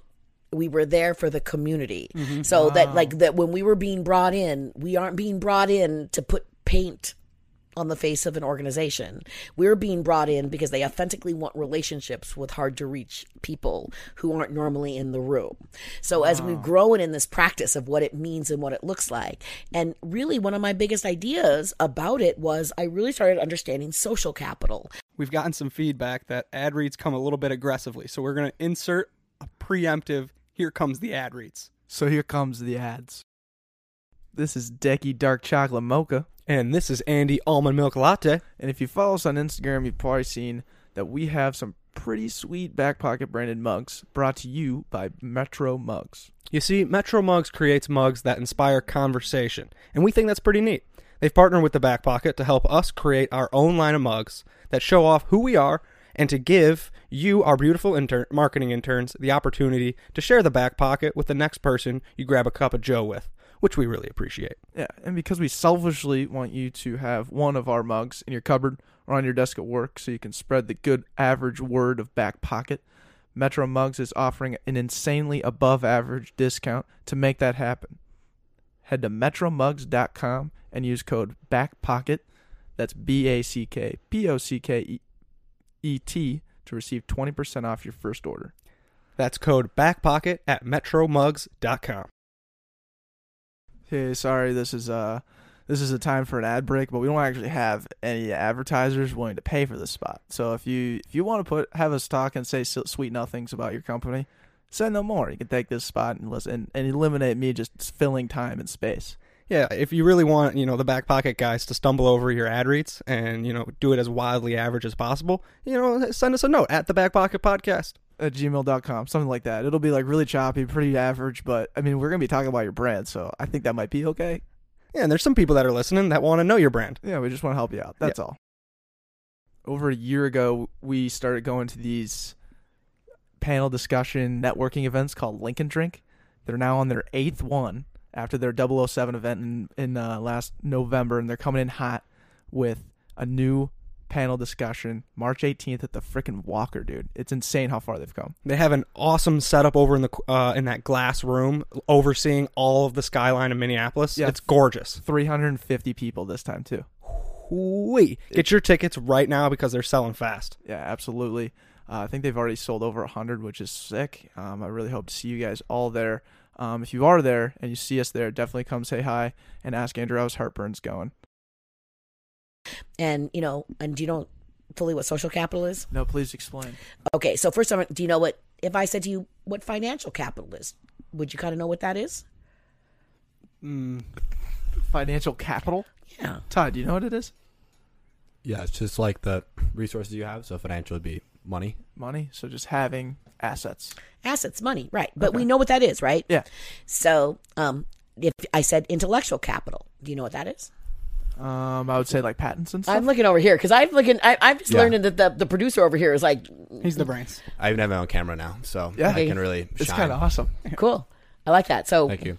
So- intellectual capital. I don't just like the capacity to think. Like you're a very strategic thinker, so that would be part of your intellectual capital. right, and also just the knowledge you hold, like you know, like Like research and stuff. research or the people you know. even hey, knowledge of football. You guys are both football players. Like, what does Ah, it good mean to go into huddle? Like, Right. that's intellectual capital, right? Okay. Understand? Well, You can't take that from me. You can't take that, right? You- You probably, when you watch football and you have a different understanding of what's happening on the sideline, right? That's intellectual capital. Okay.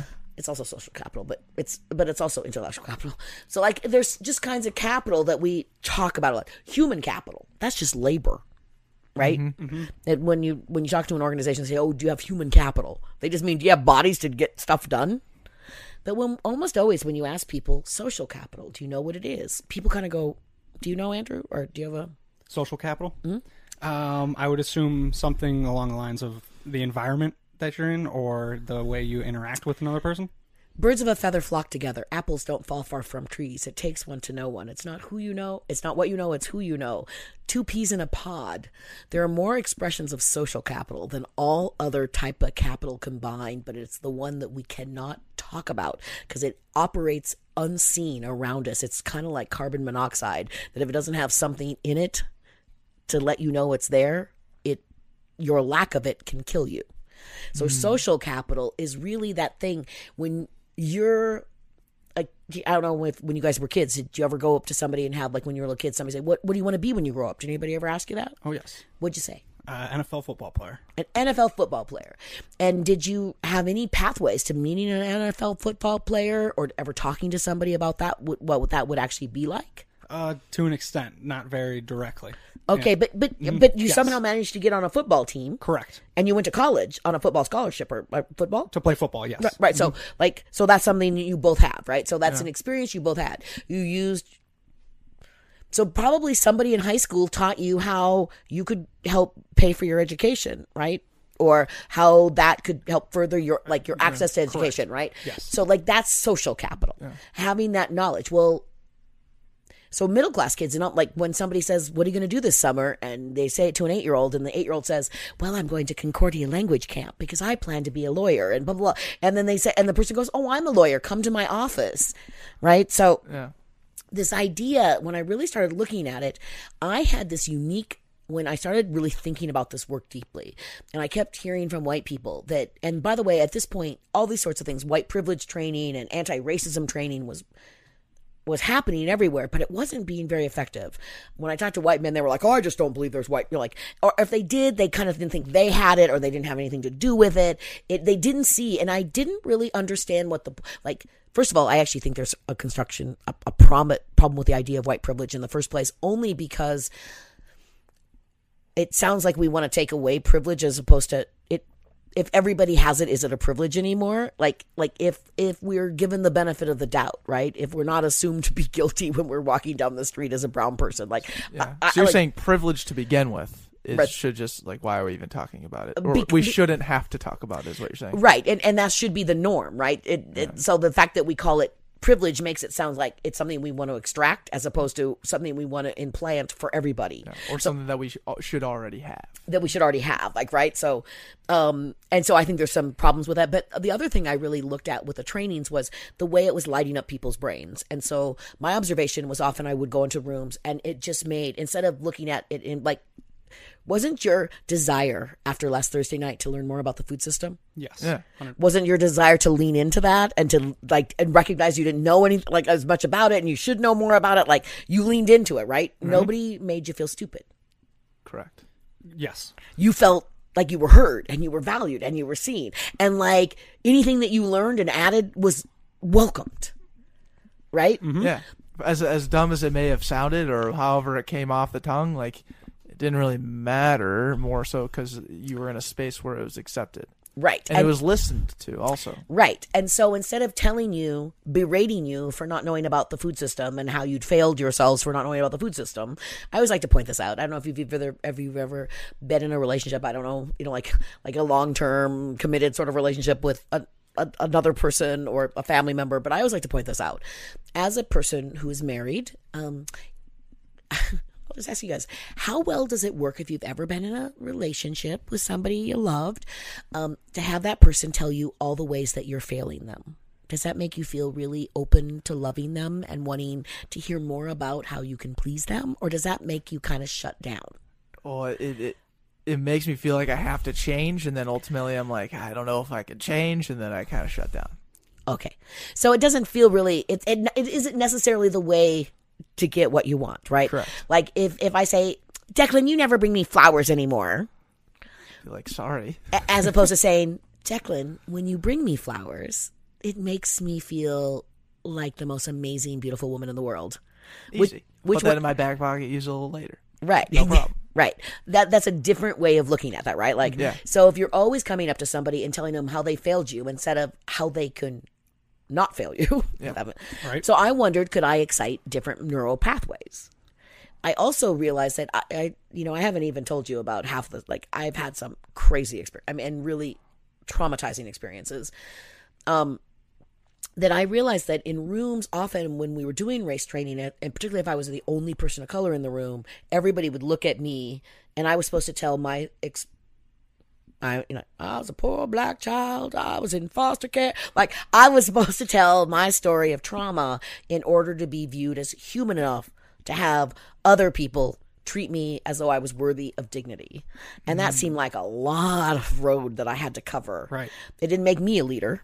It didn't make me and by the way, it didn't make the white men in the room when I was telling them my story and crying or whatever. It didn't make them think I was like strong and even though I was, it didn't it, it ended up operating on the both both of our brains in exactly the wrong way.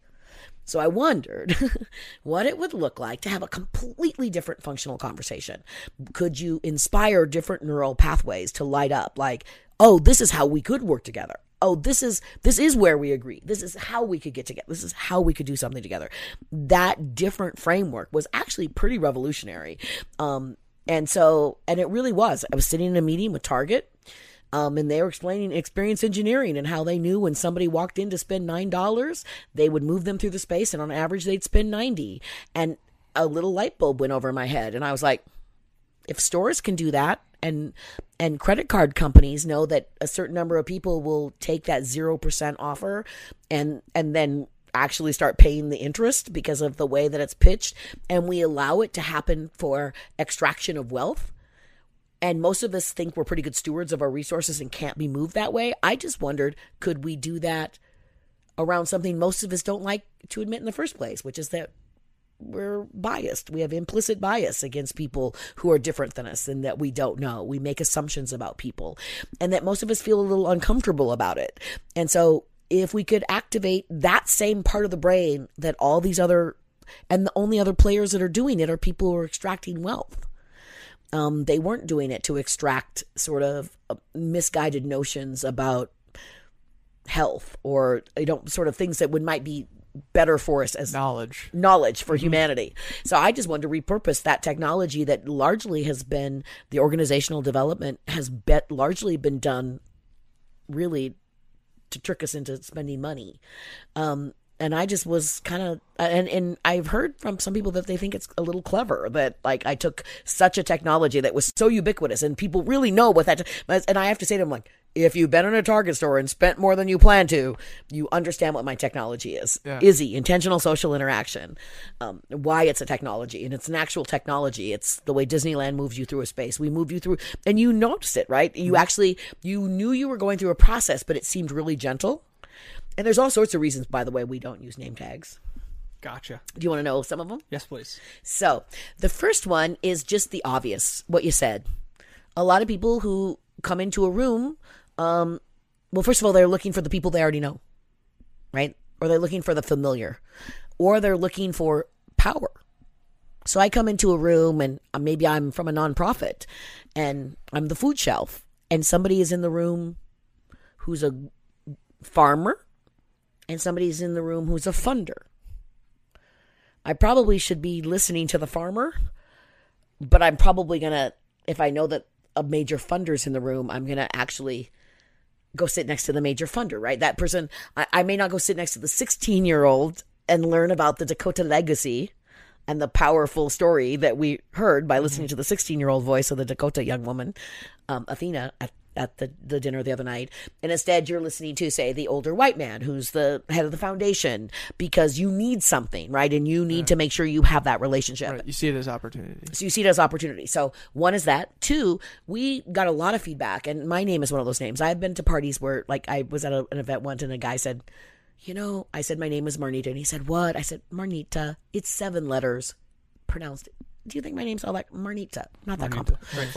And then you can read it. It looks exactly. It's not like there's no hidden letters. M A R. It's like Anita, Juanita, Marnita. It is not that complicated. But he said, you know, I really like to be at events where everybody's named Bob. Um, which I think would be a boring party and also very complicated, like Bob, and everybody turns like, yeah, it's just uh, like, like why do you? I, I, I it, there were so many questions I had for somebody who wanted to just be at a party with all guys named Bob. Like, I was so curious about like that. Does not seem like the worst party you've ever been to? So All- dry. Yeah. Dry. like a party with all guys named Bob. Like, Well, unless it was like a Bob Saget theme party. Uh, well, that could be fun. And, that. and, and like, and like, and then like, there's Playboy Bunny Bob, and that's like a girl, and she's cute with like long hair. Yeah. Like, I'm Bob Saget. Like, Imagine how many different like Bob the Builder. Bob the Builder, Bob Saget. I mean, Okay, you so go now- all so that would be so fun. Uh, to be honest, I- I- it's destroying your point. I'm sorry. SpongeBob. What you're getting Uh, at? SpongeBob. Oh, see, oh, well, see, but That was that's- creative, dude. That Nice. was that was a good one, and I'm actually thinking. I'm trying to think of a Bob that's a girl, like like a Bobby. Like there's Bobbies and Robbies, right? Like My Aunt Bobby. and, and Robertas, right? Like Roberta. there, there's there's Robbies and Bobbies, right? So like, Millie Bobby Brown from Stranger Things. right? That's Oh. her actual name, but Yeah. But that, that still think plays. Yeah. And, and uh, Bobbi Brown, the makeup. Uh, there's a makeup company that's a black woman, Uh, Bobby Billie Brown. Eilish. I know it's Billy, but we But can we, say, go we, with can maybe we Hey, can say come like because Yeah. you know Bobby is a friend of Bill's. correct. Exactly. Easy. You know that We they hang out. Bob and Bill party. Uh, You know they hang out. And Bill is such an easy, you know, gate opener to Will. William. It's like, okay, Right. here we go. Now it's getting out of control. So, so now we're just all the way up in like English Celtic name, like like that kind of like, like like kind of like Western European, like.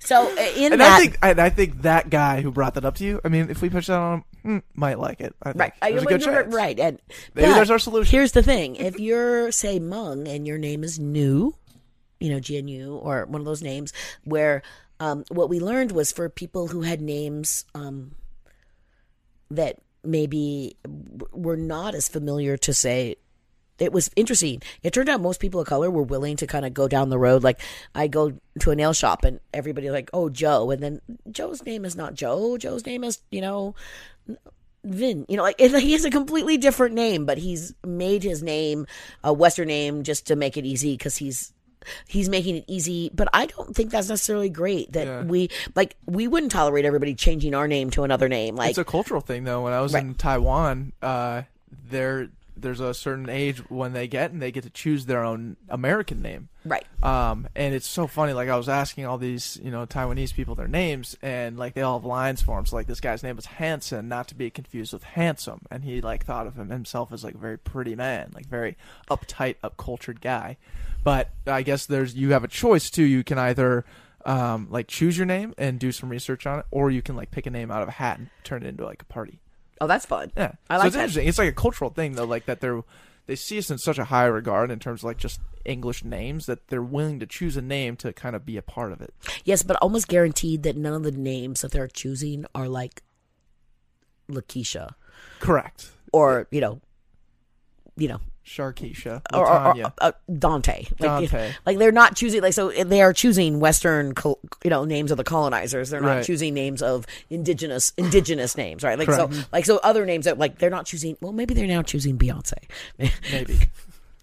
if they're Who's smart. Yeah, if they're smart, I'm exactly. I'm Beyonce, like like, like cute little Taiwanese girl, like actually probably like a, like a like a really cute Taiwanese boy. Like I was like I'm Beyonce and I'm fabulous, like and I really like K-pop. there you go. like so like like I'm like just I'm into my. I by the way I'm very big on K-pop. Okay. Um, I'm on, I'm big on a lot of things, but So the idea here, though, is you know how do you create this space where people get to be themselves authentically, and how do they show up with their names? And so, so the whole name tag thing. But the the first one is: Are we wearing name tags right now? No. No. So the first thing is our optic nerve is actually faster than our prefrontal cortex. So we can once you're wearing a name tag, it immediately single, sig- signals that we are not around family, friend, and kin. Right? Because you, don't you only wear name tags when you're around people, around strangers? So before, if you're trying to create an environment of organic informality, putting name tags on everybody immediately signals that you're not around friends and family, right? Um, and and there's another reason that I think a lot of people are always a little surprised by um, is the anonymity piece of it. Like if if I don't want to give you like, did you know everybody's names that you were having dinner with? No, I tried. I tried to get to know everyone's names, but it's not easy to do. Mm-hmm. Right, and you don't have to do it. And in fact, that's actually part of IZI is that outgoing people actually try and do that, and introverts don't. Introverts just literally choose the one or two people they had a great conversation with. They follow up with that one or two people, and so that it doesn't become. It also is is a way to have like we've had people at the table from um, people like Hubert Joly, who was my mentor for who's been my mentor for many years. He's the CEO. He's the former CEO of Best Buy, and he's been my mentor for ten years that like when he came to the table, people would be like, "Who is that charming Frenchman?" And they would not realize he was the CEO of a multinational company or a builder, like something like that that comes, who just would actually like to sit at the table and be a regular guy for a minute, right? Like to just listen to voices and not have everybody want to know his information or those kinds of things. So there's anonymity. There's like so many reasons not to do name tags, um, not wanting to signal that, and also it gives the opportunity um, I, I always like to point out the most basic one is, and the worst one is that you, because you have the name tag as a crutch, you actually do not process the person's name. You kind of casually look at it. And then you also don't, because you're going around looking at name tags, you may not even really focus on faces. I, I once had, I was after a table, a person came up to me at Lund's right here in Uptown and said, oh my god you know i was at your table like they they recognized me came over and they said you know i realize i go to so many events with name tags and because you didn't allow name tags i have been like in, in my own neighborhood i've run into like six people i met at your table and because i looked at their faces and I like I didn't remember their name at all, but it turned out they didn't remember mine either, and it was okay. Like we walked up and said, "Weren't you at that cool thing?" And then and then they reintroduced themselves. Like this idea that you can't do like like it was such a simple solution. And, and i used to actually say it at, at, at tables you know if you the one thing you can be guaranteed on is that nobody in this room is going to remember anybody's name the next day. Like so like like that's the one thing you all have in common is you're not going to remember names. Yeah, mm-hmm. I think that's like a, a very important thing to bring up because I feel like that's a lot of tension, internal tension when I meet someone, they say their name's so and so, and then I turn to the next person, I for- immediately forget. I feel bad and almost probably would choose not to reapproach myself to that person because I feel bad that I don't I don't remember their name. so so i'm sure you you two do this then like where if you know the person and you don't like where you make him like be like my name is andrew and then you hear them say the name do you do that Uh, Or, or we like right before we walk up to someone like, "Yo, what's that guy's name again?" Or "What did he do?" And we Yeah. it- he remembers names more frequently than I do, so Okay, I'm so- usually going up to him. Yeah, but but that my husband and I used to do that. We'd be like, okay, he'd be like, okay, do you know that one? I'm like, no, and he's like, okay, because okay, if you don't know them, I will go because I haven't met them. Like I'll go and be like, Right. hi, I'm Carl, and then the person says, oh, blah, blah, and he'll say that, and I'll be like, oh, go, so good to see you again, Stephanie. like whatever that is. I guess like you you have to have your wing person then though. Yes, to do that. absolutely. Introduce. Yeah, you never want to give your your wingman like bad intel though. Like Never. yeah, see, that guy that guy's name's Carl and his real name's Chris. You know, you don't want to you don't want to throw him under the bus like that. And then if it does happen, then I'm like, yeah, I told you, Andrew. His name was Chris the whole time. I, I, I used to have a guy that I knew in LA that every time I saw him, like I, his name was Dan, but I always called him Jim. And I finally just said to him, in the novel when it comes out, you'll be Jim in it.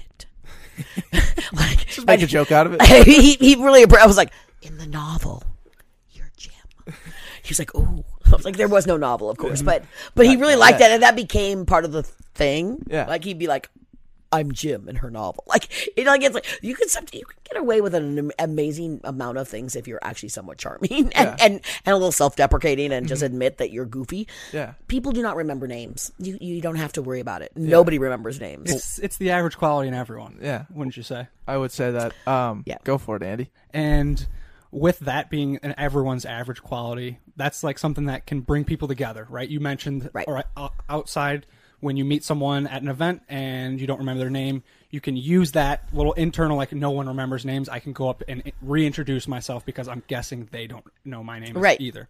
And we are the ba- our backbone of the Back Pocket Podcast is the average quality is something that makes you ordinary, but you also have this extraordinary passion to do something else. We all are ordinary in some way, but we have a belief and something stronger in us to make us extraordinary.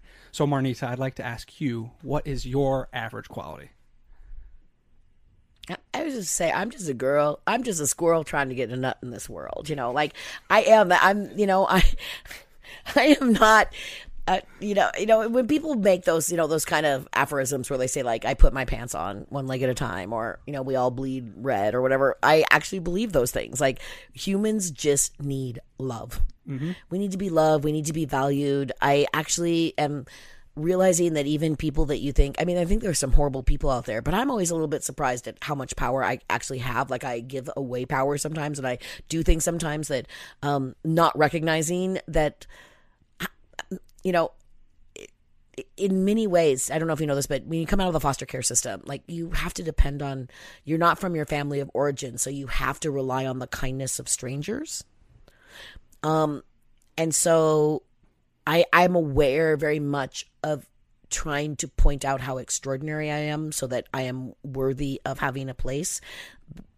But the fact is, no matter how sort of ordinary brown potato I am, I deserve a place. And I think that's maybe my most ordinary quality is that I'm just an I'm just a kind of a nice warm person. Like I'm actually that when I say come over to my house for dinner, like you can take that to the bank. You guys are going to come over to the house to dinner. You know, like when, you know, so that's my most ordinary quality. I think I'm just, I'm just, um, You're just you. I'm just me. I'm just in this body. I'm in, I'm, I'm, I'm bones and skin and, and, And, and a blood. heart that's willing to love.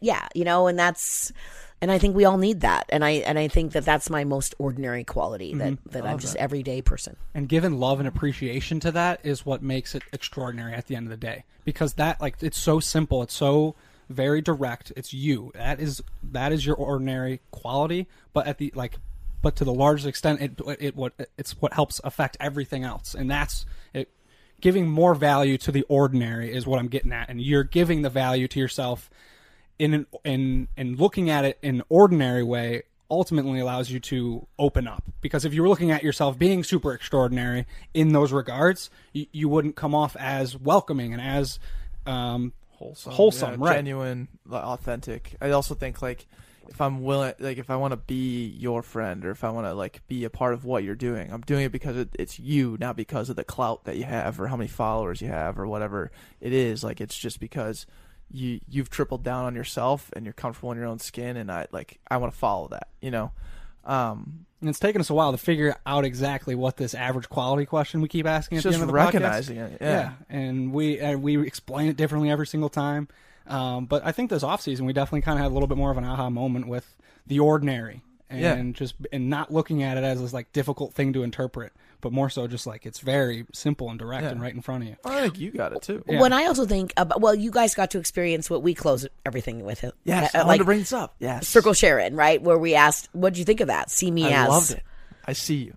Right, like, but see- can you explain? Because I Sure. I loved that part of the, your table. so we close all Marnita's tables, um, intentional social interactions with an, a, a thing called Circle sharing, where everybody stands. We ask you stand shoulder to shoulder, um, and it's a resource, by the way. So there's a couple reasons we do it. One is that it's a sometimes when we have 200 people in a room and at final circle is 150 people there's no way in a room of 300 people that you're going to have a chance to know who everybody was in your room you guys probably it was smaller it was like 30 people so you had more of a chance but if once you get up to 50 like you really can't you wouldn't be able to get to every table know who everybody was and so um And for our listeners, real quick, it was like two days before that. We went to the one in Farmington. Marnita was on the front of Star Tribune for what she did with two hundred and what twenty ish people yeah. in Chaska. So yeah let's so let's be clear. Your tables go from small to very very large. yes so they go anywhere from 12 well, their smallest has been 12 and our largest is 3000 at this moment Incredible. but we're going to be on bridges and things with five and ten thousand. So you would not be able to see everybody, and so we've had to do some things about circle share and like, okay, form in you know circles Yeah. of te- you know a hundred like pods, so that everybody kind of gets a chance, and they go. And how do you do that? And sound. There's all, there's so many technical things about this Oh, that I are bet. like insane. But circle sharing, the reason we did it was that almost all communities, particularly indigenous communities, at some point during celebration and ceremony, come together in circle. So it was kind of mimicking. Every once in a while, that somebody who's raised in the church will come up and say, "You just turned church into another experience," and that's what I we did. We took elements of other religions so that it was a shared celebration. It wasn't just oh we're having it because it didn't feel just like a community conversation, right? Did it feel like a meeting on food? No, no. It felt more celebratory, right? Like something we like were, we were gathering over food, but and we were just talking about what was in front of us and what happens around us. right. Mm-hmm. And so but it's but it felt a little bit more special, like right like there's a we, we we there's some pixie dust we throw in there a lot, pretty heavily. So Circle Sharing is one of them. And so we have now been all over the state of Minnesota. Now we've been to other states. We've been to London. We've done this. We did it with 250 global leaders in London, where we had them stand in circle and do see me as. Um, and we actually do them in word pic, you know, like the word pictorial thing where you take all the words and it's a word cloud. Yeah. And we actually have one that's a world cloud. It's a word cloud and it's a world of all the because it was a global leadership thing. Cool. But so we put everybody in circle, and for years we, we we almost always ask like like what is something you can do to improve the food system? Like we always at the end of it would do a closing question that was about the topic. And at some point, um, we did a project for the Department of Employment and Economic Development, which is DEED for the state of Minnesota. And we went to all these rural places and we started asking people, um, what did you want to be like? Like, how did it wasn't, it was what, what was the thing you most wanted to hear about yourself? was where we started. Something positive about yourself that you would like to hear from somebody. And we started, and just like, and, and you just go around and say, like, uh, you know, you are so loved, you are, you belong, you fit. And what we discovered, we start, we did it and we asked like 30,000 people and they, all the answers came out in five, like I call them five flavors. One was you are enough just the way you are. Two was you belong. Three was you are loved. Four was you are valuable. So sort of this intrinsic value. And five was you add value. And, and no matter what, like it did not matter where we went, what color, what age, people had that need. When we ask people, how do you want to be seen? Sometimes people give us silly, like somebody once said, as a Playboy bunny. Like, like, you know, people will say funny things. Like, but normally people are pretty earnest about it. Mm-hmm. And if you notice, most of the answers they were just different ways of saying What you just described, those five touch points. I see you. I see you, right? And so we've added to it. And so it's what we do is we go around and so I turn to the person to my left and I say, um, see me as and if you notice different people did different things. Like some people said, I'd like you to see me as, and some people said see me as, and some said, you know, please see me or just see me. Like so they they get to phrase it.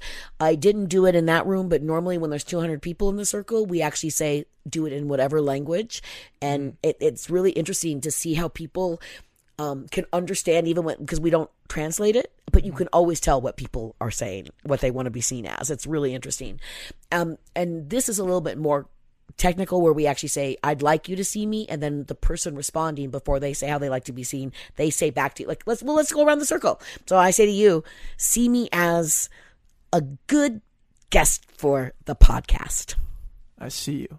And then I'd turn to Andrew and I'd say, see me as a positive influence.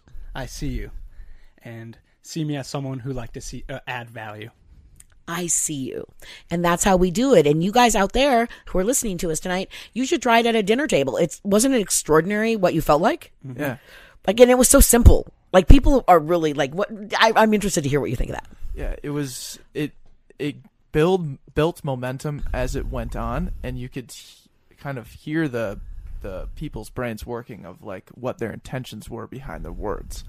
And then not only that, but you have people that are. You had, the one thing you also did was you had to look them right in the eyes and say it right. And there's something different about you know when it's your turn and you're looking someone else in the eyes that you met for the first time, and he's and he or she says something like from the bottom of their heart of what they want to be viewed as and like me just meeting this person tonight or you know whatever the situation is like my words of affirmation to that person simply just saying i see you is so strong I is really what I felt, and then being able to take that energy and then transfer it to the next person, and then having that by the end of it all just have like this amazing, like synergistic type atmosphere. It was awesome. Yeah, the first time we rolled out See Me As was actually for a, a piece of work we do that's called Decision Point, and it's bringing people together who all like judges, police officers, teenagers. Uh, mental health experts, parents, um, people, young people who've been in the criminal justice system, and young people who have avoided it. And it's a conversation about how to reduce the number of kids of color in the criminal justice system. And instead of saying like, you know, what's something that you positive you've always wanted to hear about yourself we really wanted to show we wanted these police officers and these teenagers in this circle um, to say how they wanted to be seen because we were pretty sure like we wanted them to actually recognize that no cop said see me as you know like you know a thug in blue who wants to harm you. And and no teenager said see me as a thug on the street who you know is going to commit a crime. You know like hearing these kids of color say see me as a big brother. See me as a see me as a, a, a contributor to my community. See me as somebody who doesn't you know who wants to learn. Like it actually mattered. And people came back later and said like in the cops and the teenagers came back you know um I remember once, you know, some one of the young people said, you know, see me as somebody who's not going to break curfew anymore. And I, it was like one of those funny things. It was a teenager realizing that they could, that maybe if they weren't out at two in the morning, they wouldn't be attracting as much negative attention for like whether that was fair or not the fact is that was just this little lessening and it was very individualistic and very personal to the people and so how you see people it's the only time when we come into circle sharing um, there's so many things again like it's like the name tag thing. So many of the things that we do in the room aren't just for one reason. It's also because talk time so i'm the facilitator but i actually talk fairly little. Like i i drop in and do little stories and then i pull out and let everybody else talk. Like it's not like it's not like community meetings where very often you have the people presenting this is the presentation of like if you walked around there were the sticky stats on the walls of things. Like there's ways that we give information in the room and that um, when we stand in circle, often like, it was a pretty diverse circle, right? Different ethnicities, different ages, different colors. So it's sometimes we want people to look at the circle and just acknowledge that even in Farmington, we're it's not an all white circle anymore. It's a because I think a lot of times people still think, oh well, we're not diverse yet. But in diverse places, we're really diverse. It's actually that kind of white spaces that haven't become as diverse as diverse spaces, If, if you know, if if you know what I mean by that. Yeah, yeah. Um, and so to actually call that into attention, because often when we talk about diversity, inclusion, uh, going back to what I reason I started the table was I just didn't see the work being very effective, and part of it was it was a conversation about what was going to be happening 20 years from now and it didn't ever include what happened to a little brown girl who lived in an all white like it didn't ever it, it the way we talk about it never included me in the picture. Like i was never in the picture. Um and so standing in circle standing shoulder to shoulder acknowledging everybody's face in the circle um acknowledging each other and then giving everybody the same amount of power in the circle. So everybody gets exactly one sentence or whatever you know because that was the other thing when we would do circles and like we would have like mayors. Like we'd be in towns like a little town out like in the, the mayor and the county commissioner and the like the politicians from the community and they'd want to get up and if they were really inspired by it they'd want to be like i met so many cool people tonight and they, they would want to tell you uh, they were used to like getting up and giving a speech and you'd be like nope you you'd have to say like everybody gets one sentence please honor that so you didn't have to stop them and so there was just so many reasons um to do that and you'll notice we do it like we don't do it at 9 we do it like at 8:30 we do it like a half an hour before it happens pretty fast and then people stand and talk to each other like they, they, they- you're like oh i never got to talk to you and what you said really touched me and then that would start a whole new connection or conversation um so circle sharing is pretty powerful and people come up constantly and say you know actually i was at an event i was at a I went to Colita last night. I'm a foodie. I think I mentioned that. I went to a really good restaurant. I, two of my sons had birthdays, December 18th. I'm not February 18th and February 28th. Wow. So we went to dinner. It's 26, one will be 30. We went to dinner at Colita, and these two cool black women came in. I'm like, we're doing this women's event on March 5th at Marnita's table. And I was like, I need to invite them. And my oldest son said, like, oh, it'll be the first time you ever walked up to a cool black woman and just like, you should come to my party. I do that all the time. so I went over and invited them, and and and I said, hi, I'm I'm Marnita. And one of the women said, wait, stop, Marnita, the Marnita, Marnita's table, which is my Twitter handle, by the way. I'm the Marnita because it's not because I think I'm so. But when people they either never have heard of me or they know exactly what I do and they and they know the name and they're like. I know all about you. You're Marnita of you're the Marnita of Marnita's table, Marnita, and it's like this thing. It's, it's always like the Marnita of Marnita's table, and it was just kind of this funny thing. And so she turns to the other person, like, oh, and she was explaining, and then we did this, and then we did that. And like, we stood in a circle, and like she had it all down. And it's like, it's really interesting. And she had not been to the table for six years and could still remember who she met, what she had done. Like, it had stayed with her. Uh, you know, this Oh, that's so cool. uh, you know so it's really funny like to be out in the world and have somebody walk up to you and say you know i, I was at a, a conference up in bemidji um the last fall and craziness the photographer in the room comes up and she says uh, she, she's shooting the pictures as, as we're presenting. It's a conference. Like we're not even doing our IZI thing. We're just presenting as one of the breakout sessions. She comes up. She goes, "I came to your table. I went to Eden Prairie High School. I came to your table when I was 16." She was like, "It was 10 years ago." Wow. And she was like, and she could remember who she. She was like, "That was really powerful. I had never met anybody. Really, I hadn't really had a, a serious conversation." So when somebody comes up to you and tells you 10 years later, like, "Can you remember where you ate dinner 10 years ago and who you met?" and like so uh, by the way that that goes back to that experience engineering thing in retail trades that's called resonance and stickiness it sticks with you and it reverberates in your body right that's what we were going for like that's actually evidence that we're effective is that somebody walks up to us 10 years later and says I'm still talking to you know we've had stories with people coming up and saying I met so and so and he was my best man at my wedding or I met so and so and now they I've hired so and so or I've done you know Yeah, that's that's so cool that you're like that's a to me that's legitimate impact, right? Right. I mean that is leaving a mark in someone through you know the thing that you have built, and you know through all all of that, I would ask you know what's what is in your back pocket. So this is something that you know when pressure becomes stress, anxiety's rising. Uh, you're in a tough situation. What do you rely on, whether that's a mental quality or something, something within you that you rely on to come out on top? Um I'm I'm addicted to massage to be honest, Thai massage. uh, I like Thai massage, but I actually like a new kind of massage that nobody knows here. I had it in India. It's called Hilot, H I L O T, and it's Okay. a Philippine massage, and it's it's on your joints instead of your Mm. muscles, which where I experience a lot of my pain is my wrist and my ankles and my knees and my hips and kind of my shoulders. Um, but um, but the, the the fact is, what do I have? What do I plumb? That's interesting. So you know, I don't wear pockets. I always wear dresses, so I rarely have pockets. Just so Mm. It's you know not that. good for our brand, but that's Yeah, okay. That's, it's We'll- okay. We'll, make a we'll make an exception. Exception. Okay, good. Yeah. Okay, good.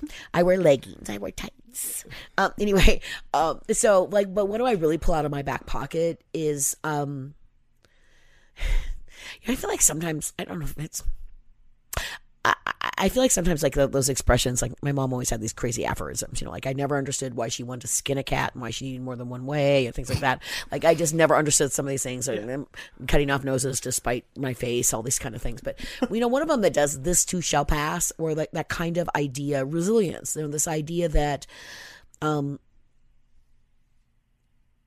I don't like pain. I don't like but I try to grow every day. You know, it's like what's in my back pocket? The ability to grow and show up better. What's in my like to, to acknowledge that I don't know everything, to acknowledge that I'm as good as I can be, um, and I'm imperfect, and and that I can only try to do better tomorrow. And I sometimes will worry i'm going to call it worry over things like where i'll relive something over and over and over in my brain and i i have a lot of trauma in my life and so for me it's to try and let go and be better tomorrow to realize and and to see where i intersected with it. Like i don't automatically always assume that it's always everybody else's fault. Like i'm a player in this too. I have i have agency that i have control. Like reminding myself that like I, mentioned earlier that my mother is a, my mother was a lunatic. Love my mother, but she was a lunatic. And one of the things is my mother had a really hard child. She grew up during the depression, born in 1914, little Irish woman born in um in South Dakota near Sioux Falls. And she um her mom I think was really quite oppressive. And as near as I can tell, she loved her daddy, but it really sounds like he was probably an alcoholic and not a very reliable like mom her mom probably had to be a little bit more of a taskmaster because dad was pretty useless would be my guess but he was the fun one you know? Right, right. and, and mom was holding it together. Um but realizing i remember when my mom was about 80 she was my mom would say really mean things at times. And she'd say well i never used to be able to say it but and i realized like her like that that had not been her narrative since she was 20 Mm-hmm. like the, so that for 60 years she hadn't been under this person's thumb that she hadn't grown beyond this space at, by the time she was 80 and i realized that i have to let go of something like you know what? I don't live in that little town anymore. I mean i occasionally go back and they're really horrible and racist. And actually I, my son and i had an experience there where i took him back to that little town. And he always thought that my stories of that town were like the stories of walking uphill you know three miles or five miles without shoes in the snow both ways to school. Yeah, and in yeah. fact we were in the town. We were standing in front of the house i grew up with. And four teenagers in a white uh, in a red car came up threw beer bottles out and told us that like like they screamed like F, F, word and and- and to get out of their neighborhood and I was standing in front of the house I grew up in and my son just started to shake and it, he did not speak about it until like like it was the it was the summer he got accepted into uni- into Brown University. So he's been graduated every and just out of nowhere a couple weeks uh, like a couple months ago he said you know we were at dinner and he's just like you know mom I always thought you were lying about that. And he's like I haven't really been able to talk about it but, but like your town was really that crazy. But like but to really let go like to actually be show up differently what does it mean? Like not just to assume that you you're always right. Like what could you do better? What could you have done what could you do better and that's what i keep in my back pocket the desire to improve I love that. Constantly asking that question. right And speaking of uh, great questions here in the back pocket, we uh, our producer Ty over here. He's always got killer questions. Ty, do you have a question for Marnita? I do. So you talked a lot about, or you didn't actually get a chance to get really into your upbringing, but I'm, I'm sure there's a lot of interesting stories. Probably time. We're almost at two hours, so probably probably for another for another episode. Um, but I want to know your thoughts on this whole conversation between like nature and nurture.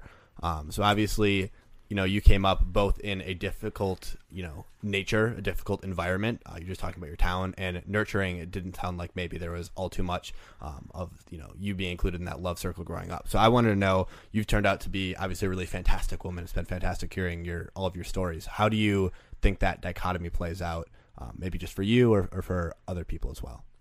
So I think it's both. I think it's a both and. I think you need nurture and I think you need nature. Um, uh, the thing that really helped me, and I have to say this, so I spent most of my life wanting to die. Out of a 60 second minute, mm, on a good day, two to anywhere from 10 to 15 seconds, I would think everybody would, it would, the world would be better if I just didn't exist.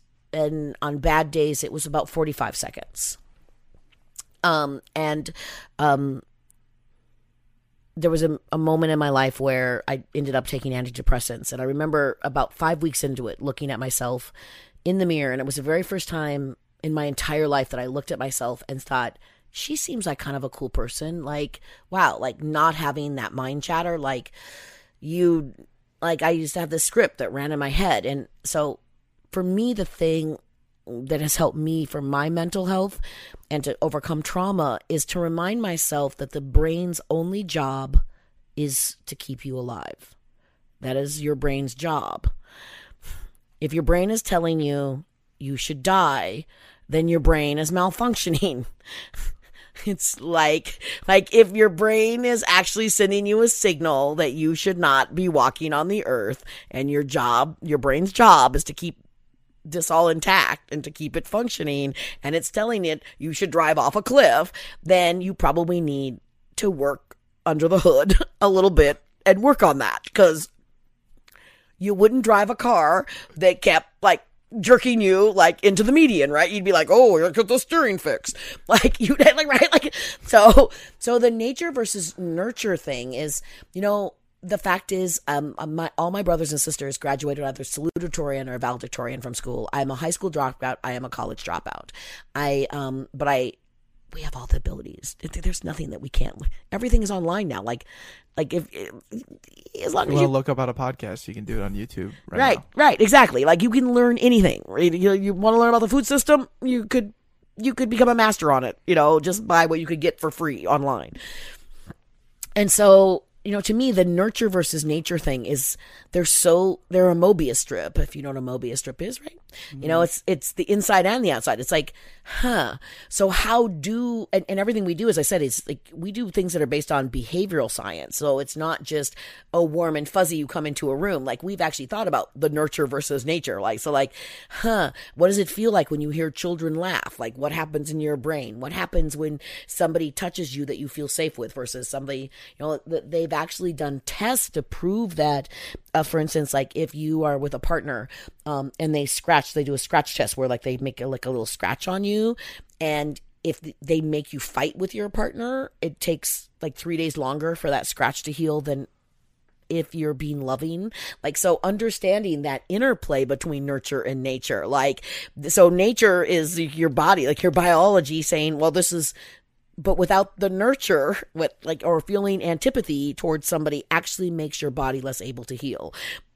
How do you separate those two things right? Like so if you're not in a safe environment i think that probably the more extraordinary thing is that um i am it's not extraordinary i think and i and i and i do think it's not extraordinary when you see a flower garden and there are oh look at all the flowers and they're all beautiful and they're all growing in that garden and the garden has enough sun and it has enough soil and it has enough water and it has good seeds right that's i'm probably the flower that somehow survived coming up I don't know if you've ever stopped and noticed this. I noticed this, like being somewhere and seeing a really beautiful flower growing up, like through cracks, like growing up through concrete or mm-hmm. growing through a wall, like where you're, you're like, how did you survive? Like what the heck? Like like you know like and so I think that probably I, i'm a pretty tenacious person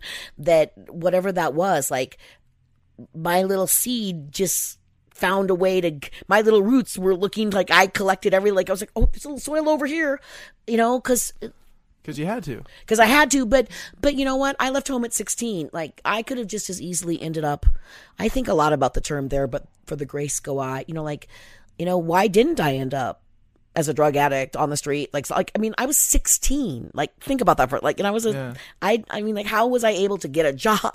I got a job. I got an apartment. Like I got a checking account. Like I mean like I didn't just like couch surf. I I signed a lease at age 17 and was living in a bit like how did I what the it- that's kind of wacky in its own way you know so like I don't actually think that I, I do think that people can do these things I don't I always like to say to young people, I do not advise it. like it was not an easy thing to do. Um, I survived, um, and I don't. I do think I'm really ordinary. I don't think I'm extraordinary that I survived, but I wouldn't advise it. I think everybody needs nurture. I just, I, you know, it's so like How to about me this? Everybody deserves nurture. everybody deserves nurture we need it and we deserve it and and whether we're ordinary extraordinary or less than ordinary even when we're bad even when we're naughty i do you guys like dogs you don't like dogs I, we've had this conversation you don't like dogs She's pointing at Andrew. i am pointing at andrew andrew does not like dogs Oh, thank you. Okay, good. um, but so I have dogs, and I have two dogs, and they're really groovy. But one of them teaches puppies. He's 11 years old, and he actually teaches puppies how to behave. And the other dog, Teo, is very naughty, and he's 11 months old, or he's 17 months old now. And but he's naughty. He's not. He's so naughty. He's so funny, and he's so naughty. He's just like he's like I'm naughty, and I just it's like, and I realize. I love him because he can be naughty.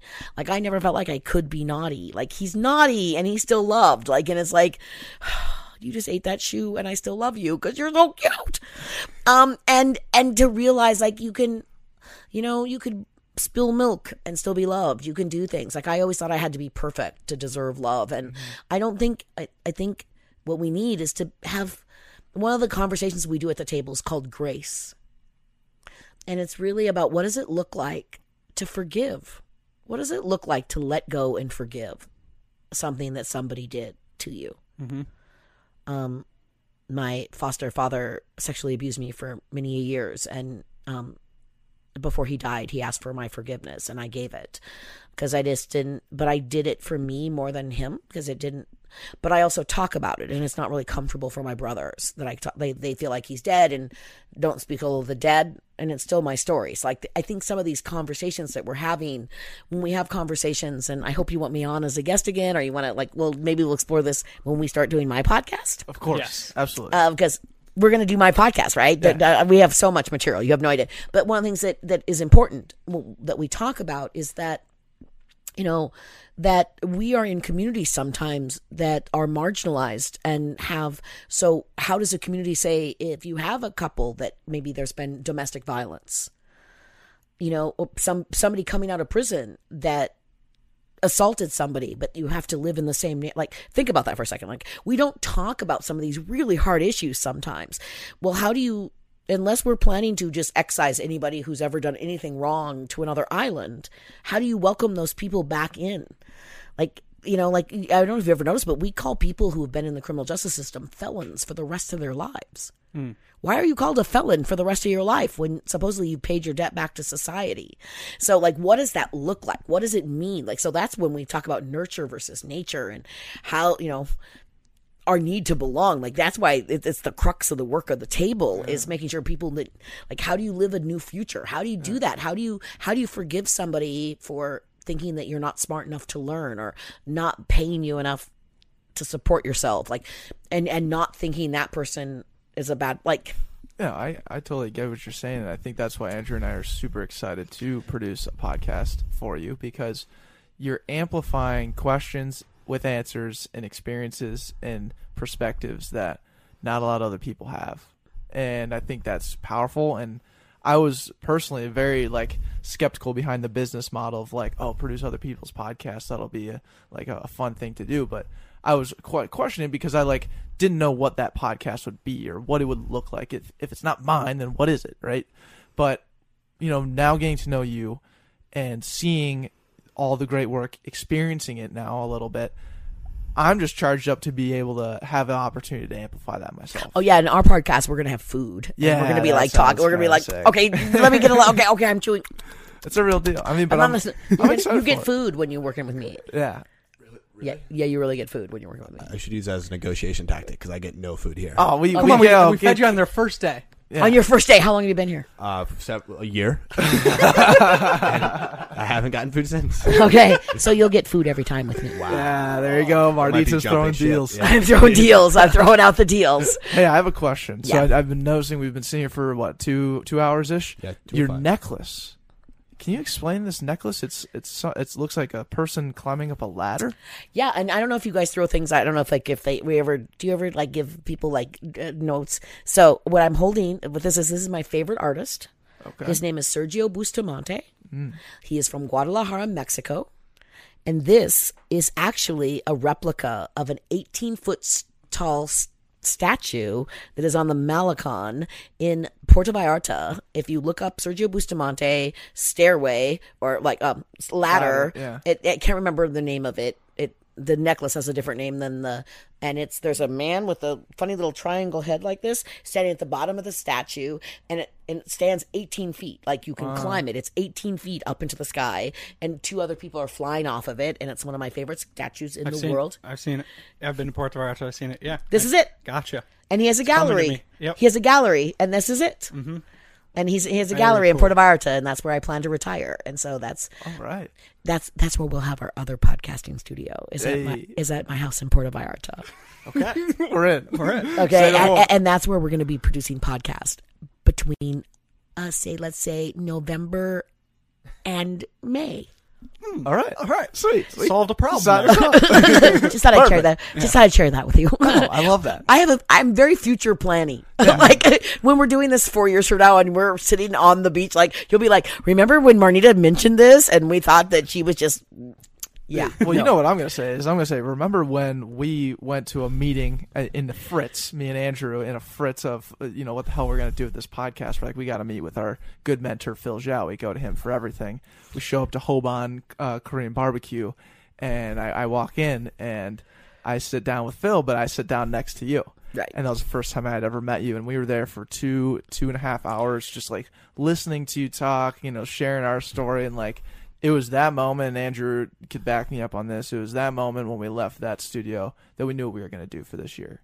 When we went into that before, we were like, you know, we when we'll probably talk about this as it co- uh, kind of comes to fr- fruition, but we didn't even know if we were going to keep podcasting again. We didn't really know what was going to happen. We didn't really have. Oh, you have to keep. a- a hey, solid people, send us like like like love them and let them know they can't stop this. They're really talented. So uh, give them some love tonight. And okay? it wasn't because we didn't love to podcast. It was Right. we were getting offers and just lots of different things were coming across our table. But when we left that night after meet, seeing Phil for the first time in probably six months and meeting you for the first time, it was that moment where I was like, "All right, we're on the right path. This is this is what we should do. This is the worthy path."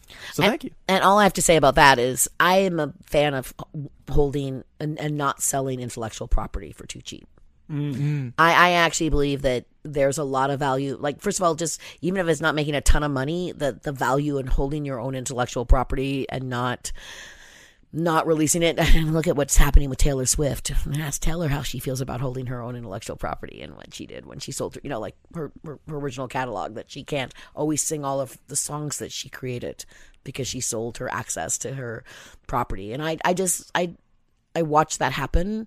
Um, and I and and be aware of that in the technology world. You know, like I was just reading an, an article, maybe in Wired or something, but it was about how many promising technology companies have been just bought out and shuttered.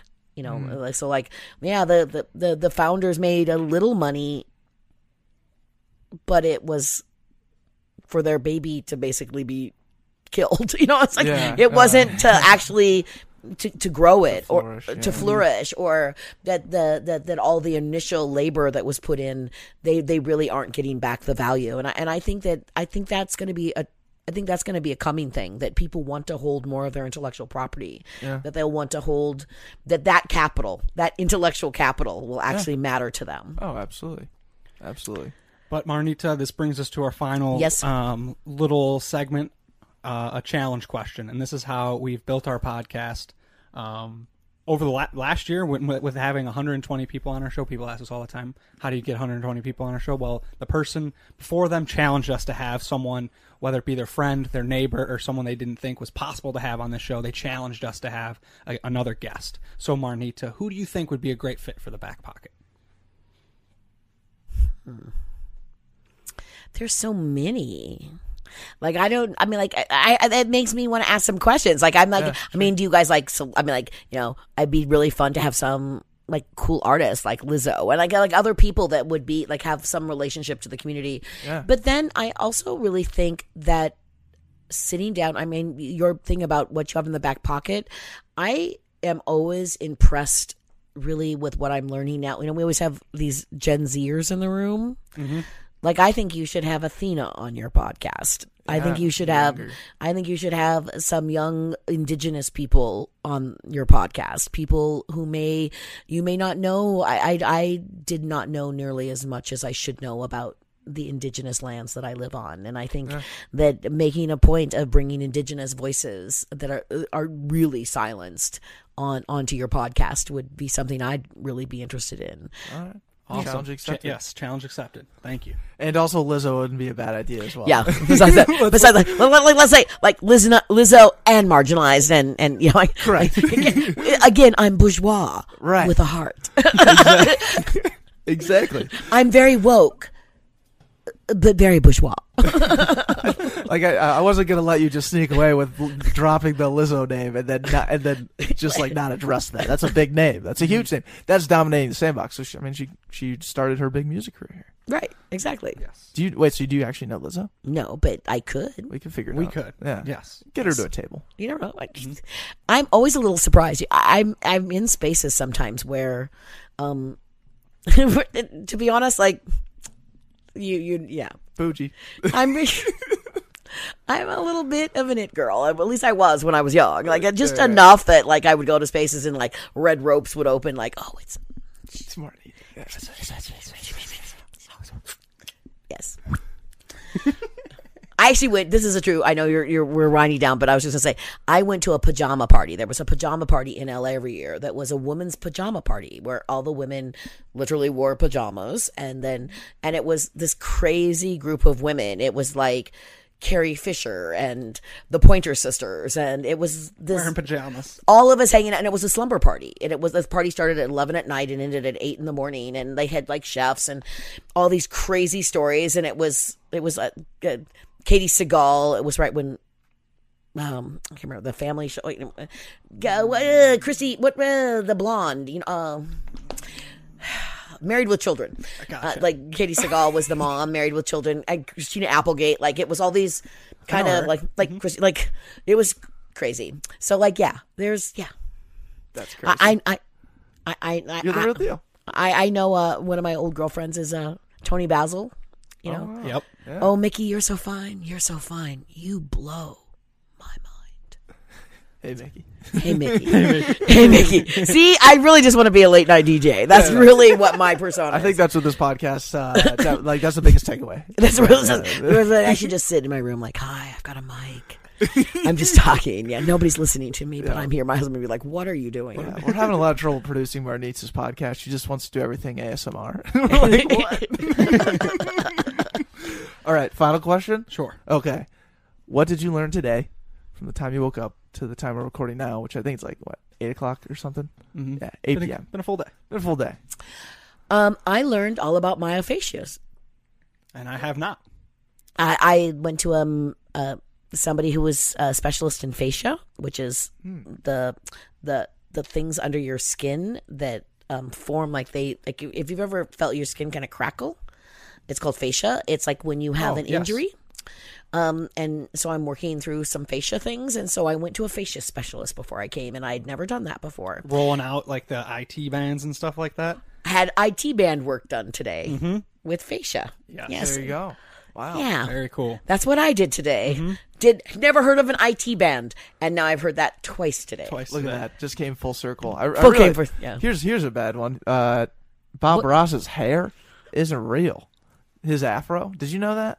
Who's I don't know. who- Bob, Ross Bob is the Ross? painter, the guy who, I don't really know Bob Ross either, but he, everyone's him for Halloween. yeah, he's like the big afro white guy who paints on TV from like Oh. the '90s. Oh yeah, no, didn't know him. Don't know him. But Okay. his hair's not real. It's hair's not not real. real. He has mm-hmm. like long straight hair apparently, and it, Mm-hmm. and- but he f- sported an afro for hmm. the majority of his lifetime. Well, I want to know what did you learn tonight? Did you learn anything from me? Mm. I was gonna go. I, I had learned something else during the day, and then I'm gonna get to uh, what I learned on this podcast. Okay. I learned that um, you're you don't use both of your nostrils fully, ever. One nostril is working fully, and the other one t- turns off a little bit to re-moisturize and not dry out, and then it rotates. And you, uh, if subconsciously, you'll never know which one's working. And sometimes you can tell when you take a like d- a big deep breath. Oh, I can almost always because I there's actually a thing about whether. Like I can't remember what it is, but you can tell whether you have a cold or a science thing, a, a, a, a sinus thing, based on which nostril is closed or open. Anyway, oh, so that interesting. could play into it. hmm Uh, what I learned about uh, you on this podcast is you are a very phenomenal speaker. So we went two hours and some change tonight, and we've done those before. And there are times in the podcast where, when we do go that long, where I'm like, wow, like we're really doing this. Like we're really throwing a podcast marathon out here. But I was so dialed in to your cadence, how you delivered every story, how you how you answer a question and then go into a story, come back around, show how it all comes together. You're a very elegant speaker. That is what I learned. thanks. and I also learned the the importance of adding value in every situation and the way to look at it from others. Um, just from the simple uh, idea when you were in San Francisco and you were making food for your neighbor, and kind of how that adding value um, piece re- kept reiterating throughout your entire journey and your entire story, and now into what you're doing today. Um, to all the way to when you're asking donors for money, the the idea of adding value and providing um, th- everything outside of money investments prior to engaging in a conversation where you would eventually ask for money. Um, that whole journey you just took us on, Marnita, thank you for sharing it. It was awesome. We took a ton away. I know our listeners did, and I'm just I'm looking forward to our next engagement and the one after that because every single time Declan and I walk away, we're just super energized and we're like, all right, what's next? What could be next? Really so excited. So this is just the beginning. Yeah. So congratulations, all of us. It's my honor. Thank you.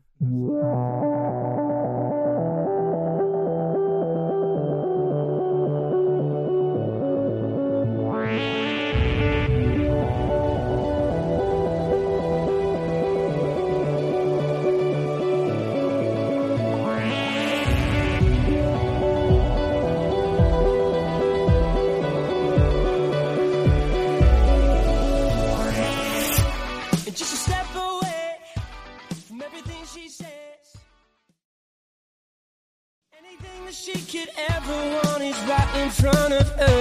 And she could never pay someone else to say what she's trying to get across to you. She's a star gazer. And you can see the look in her eye. She's a dream chaser. She's made up her mind, made up her mind. Just watch her now.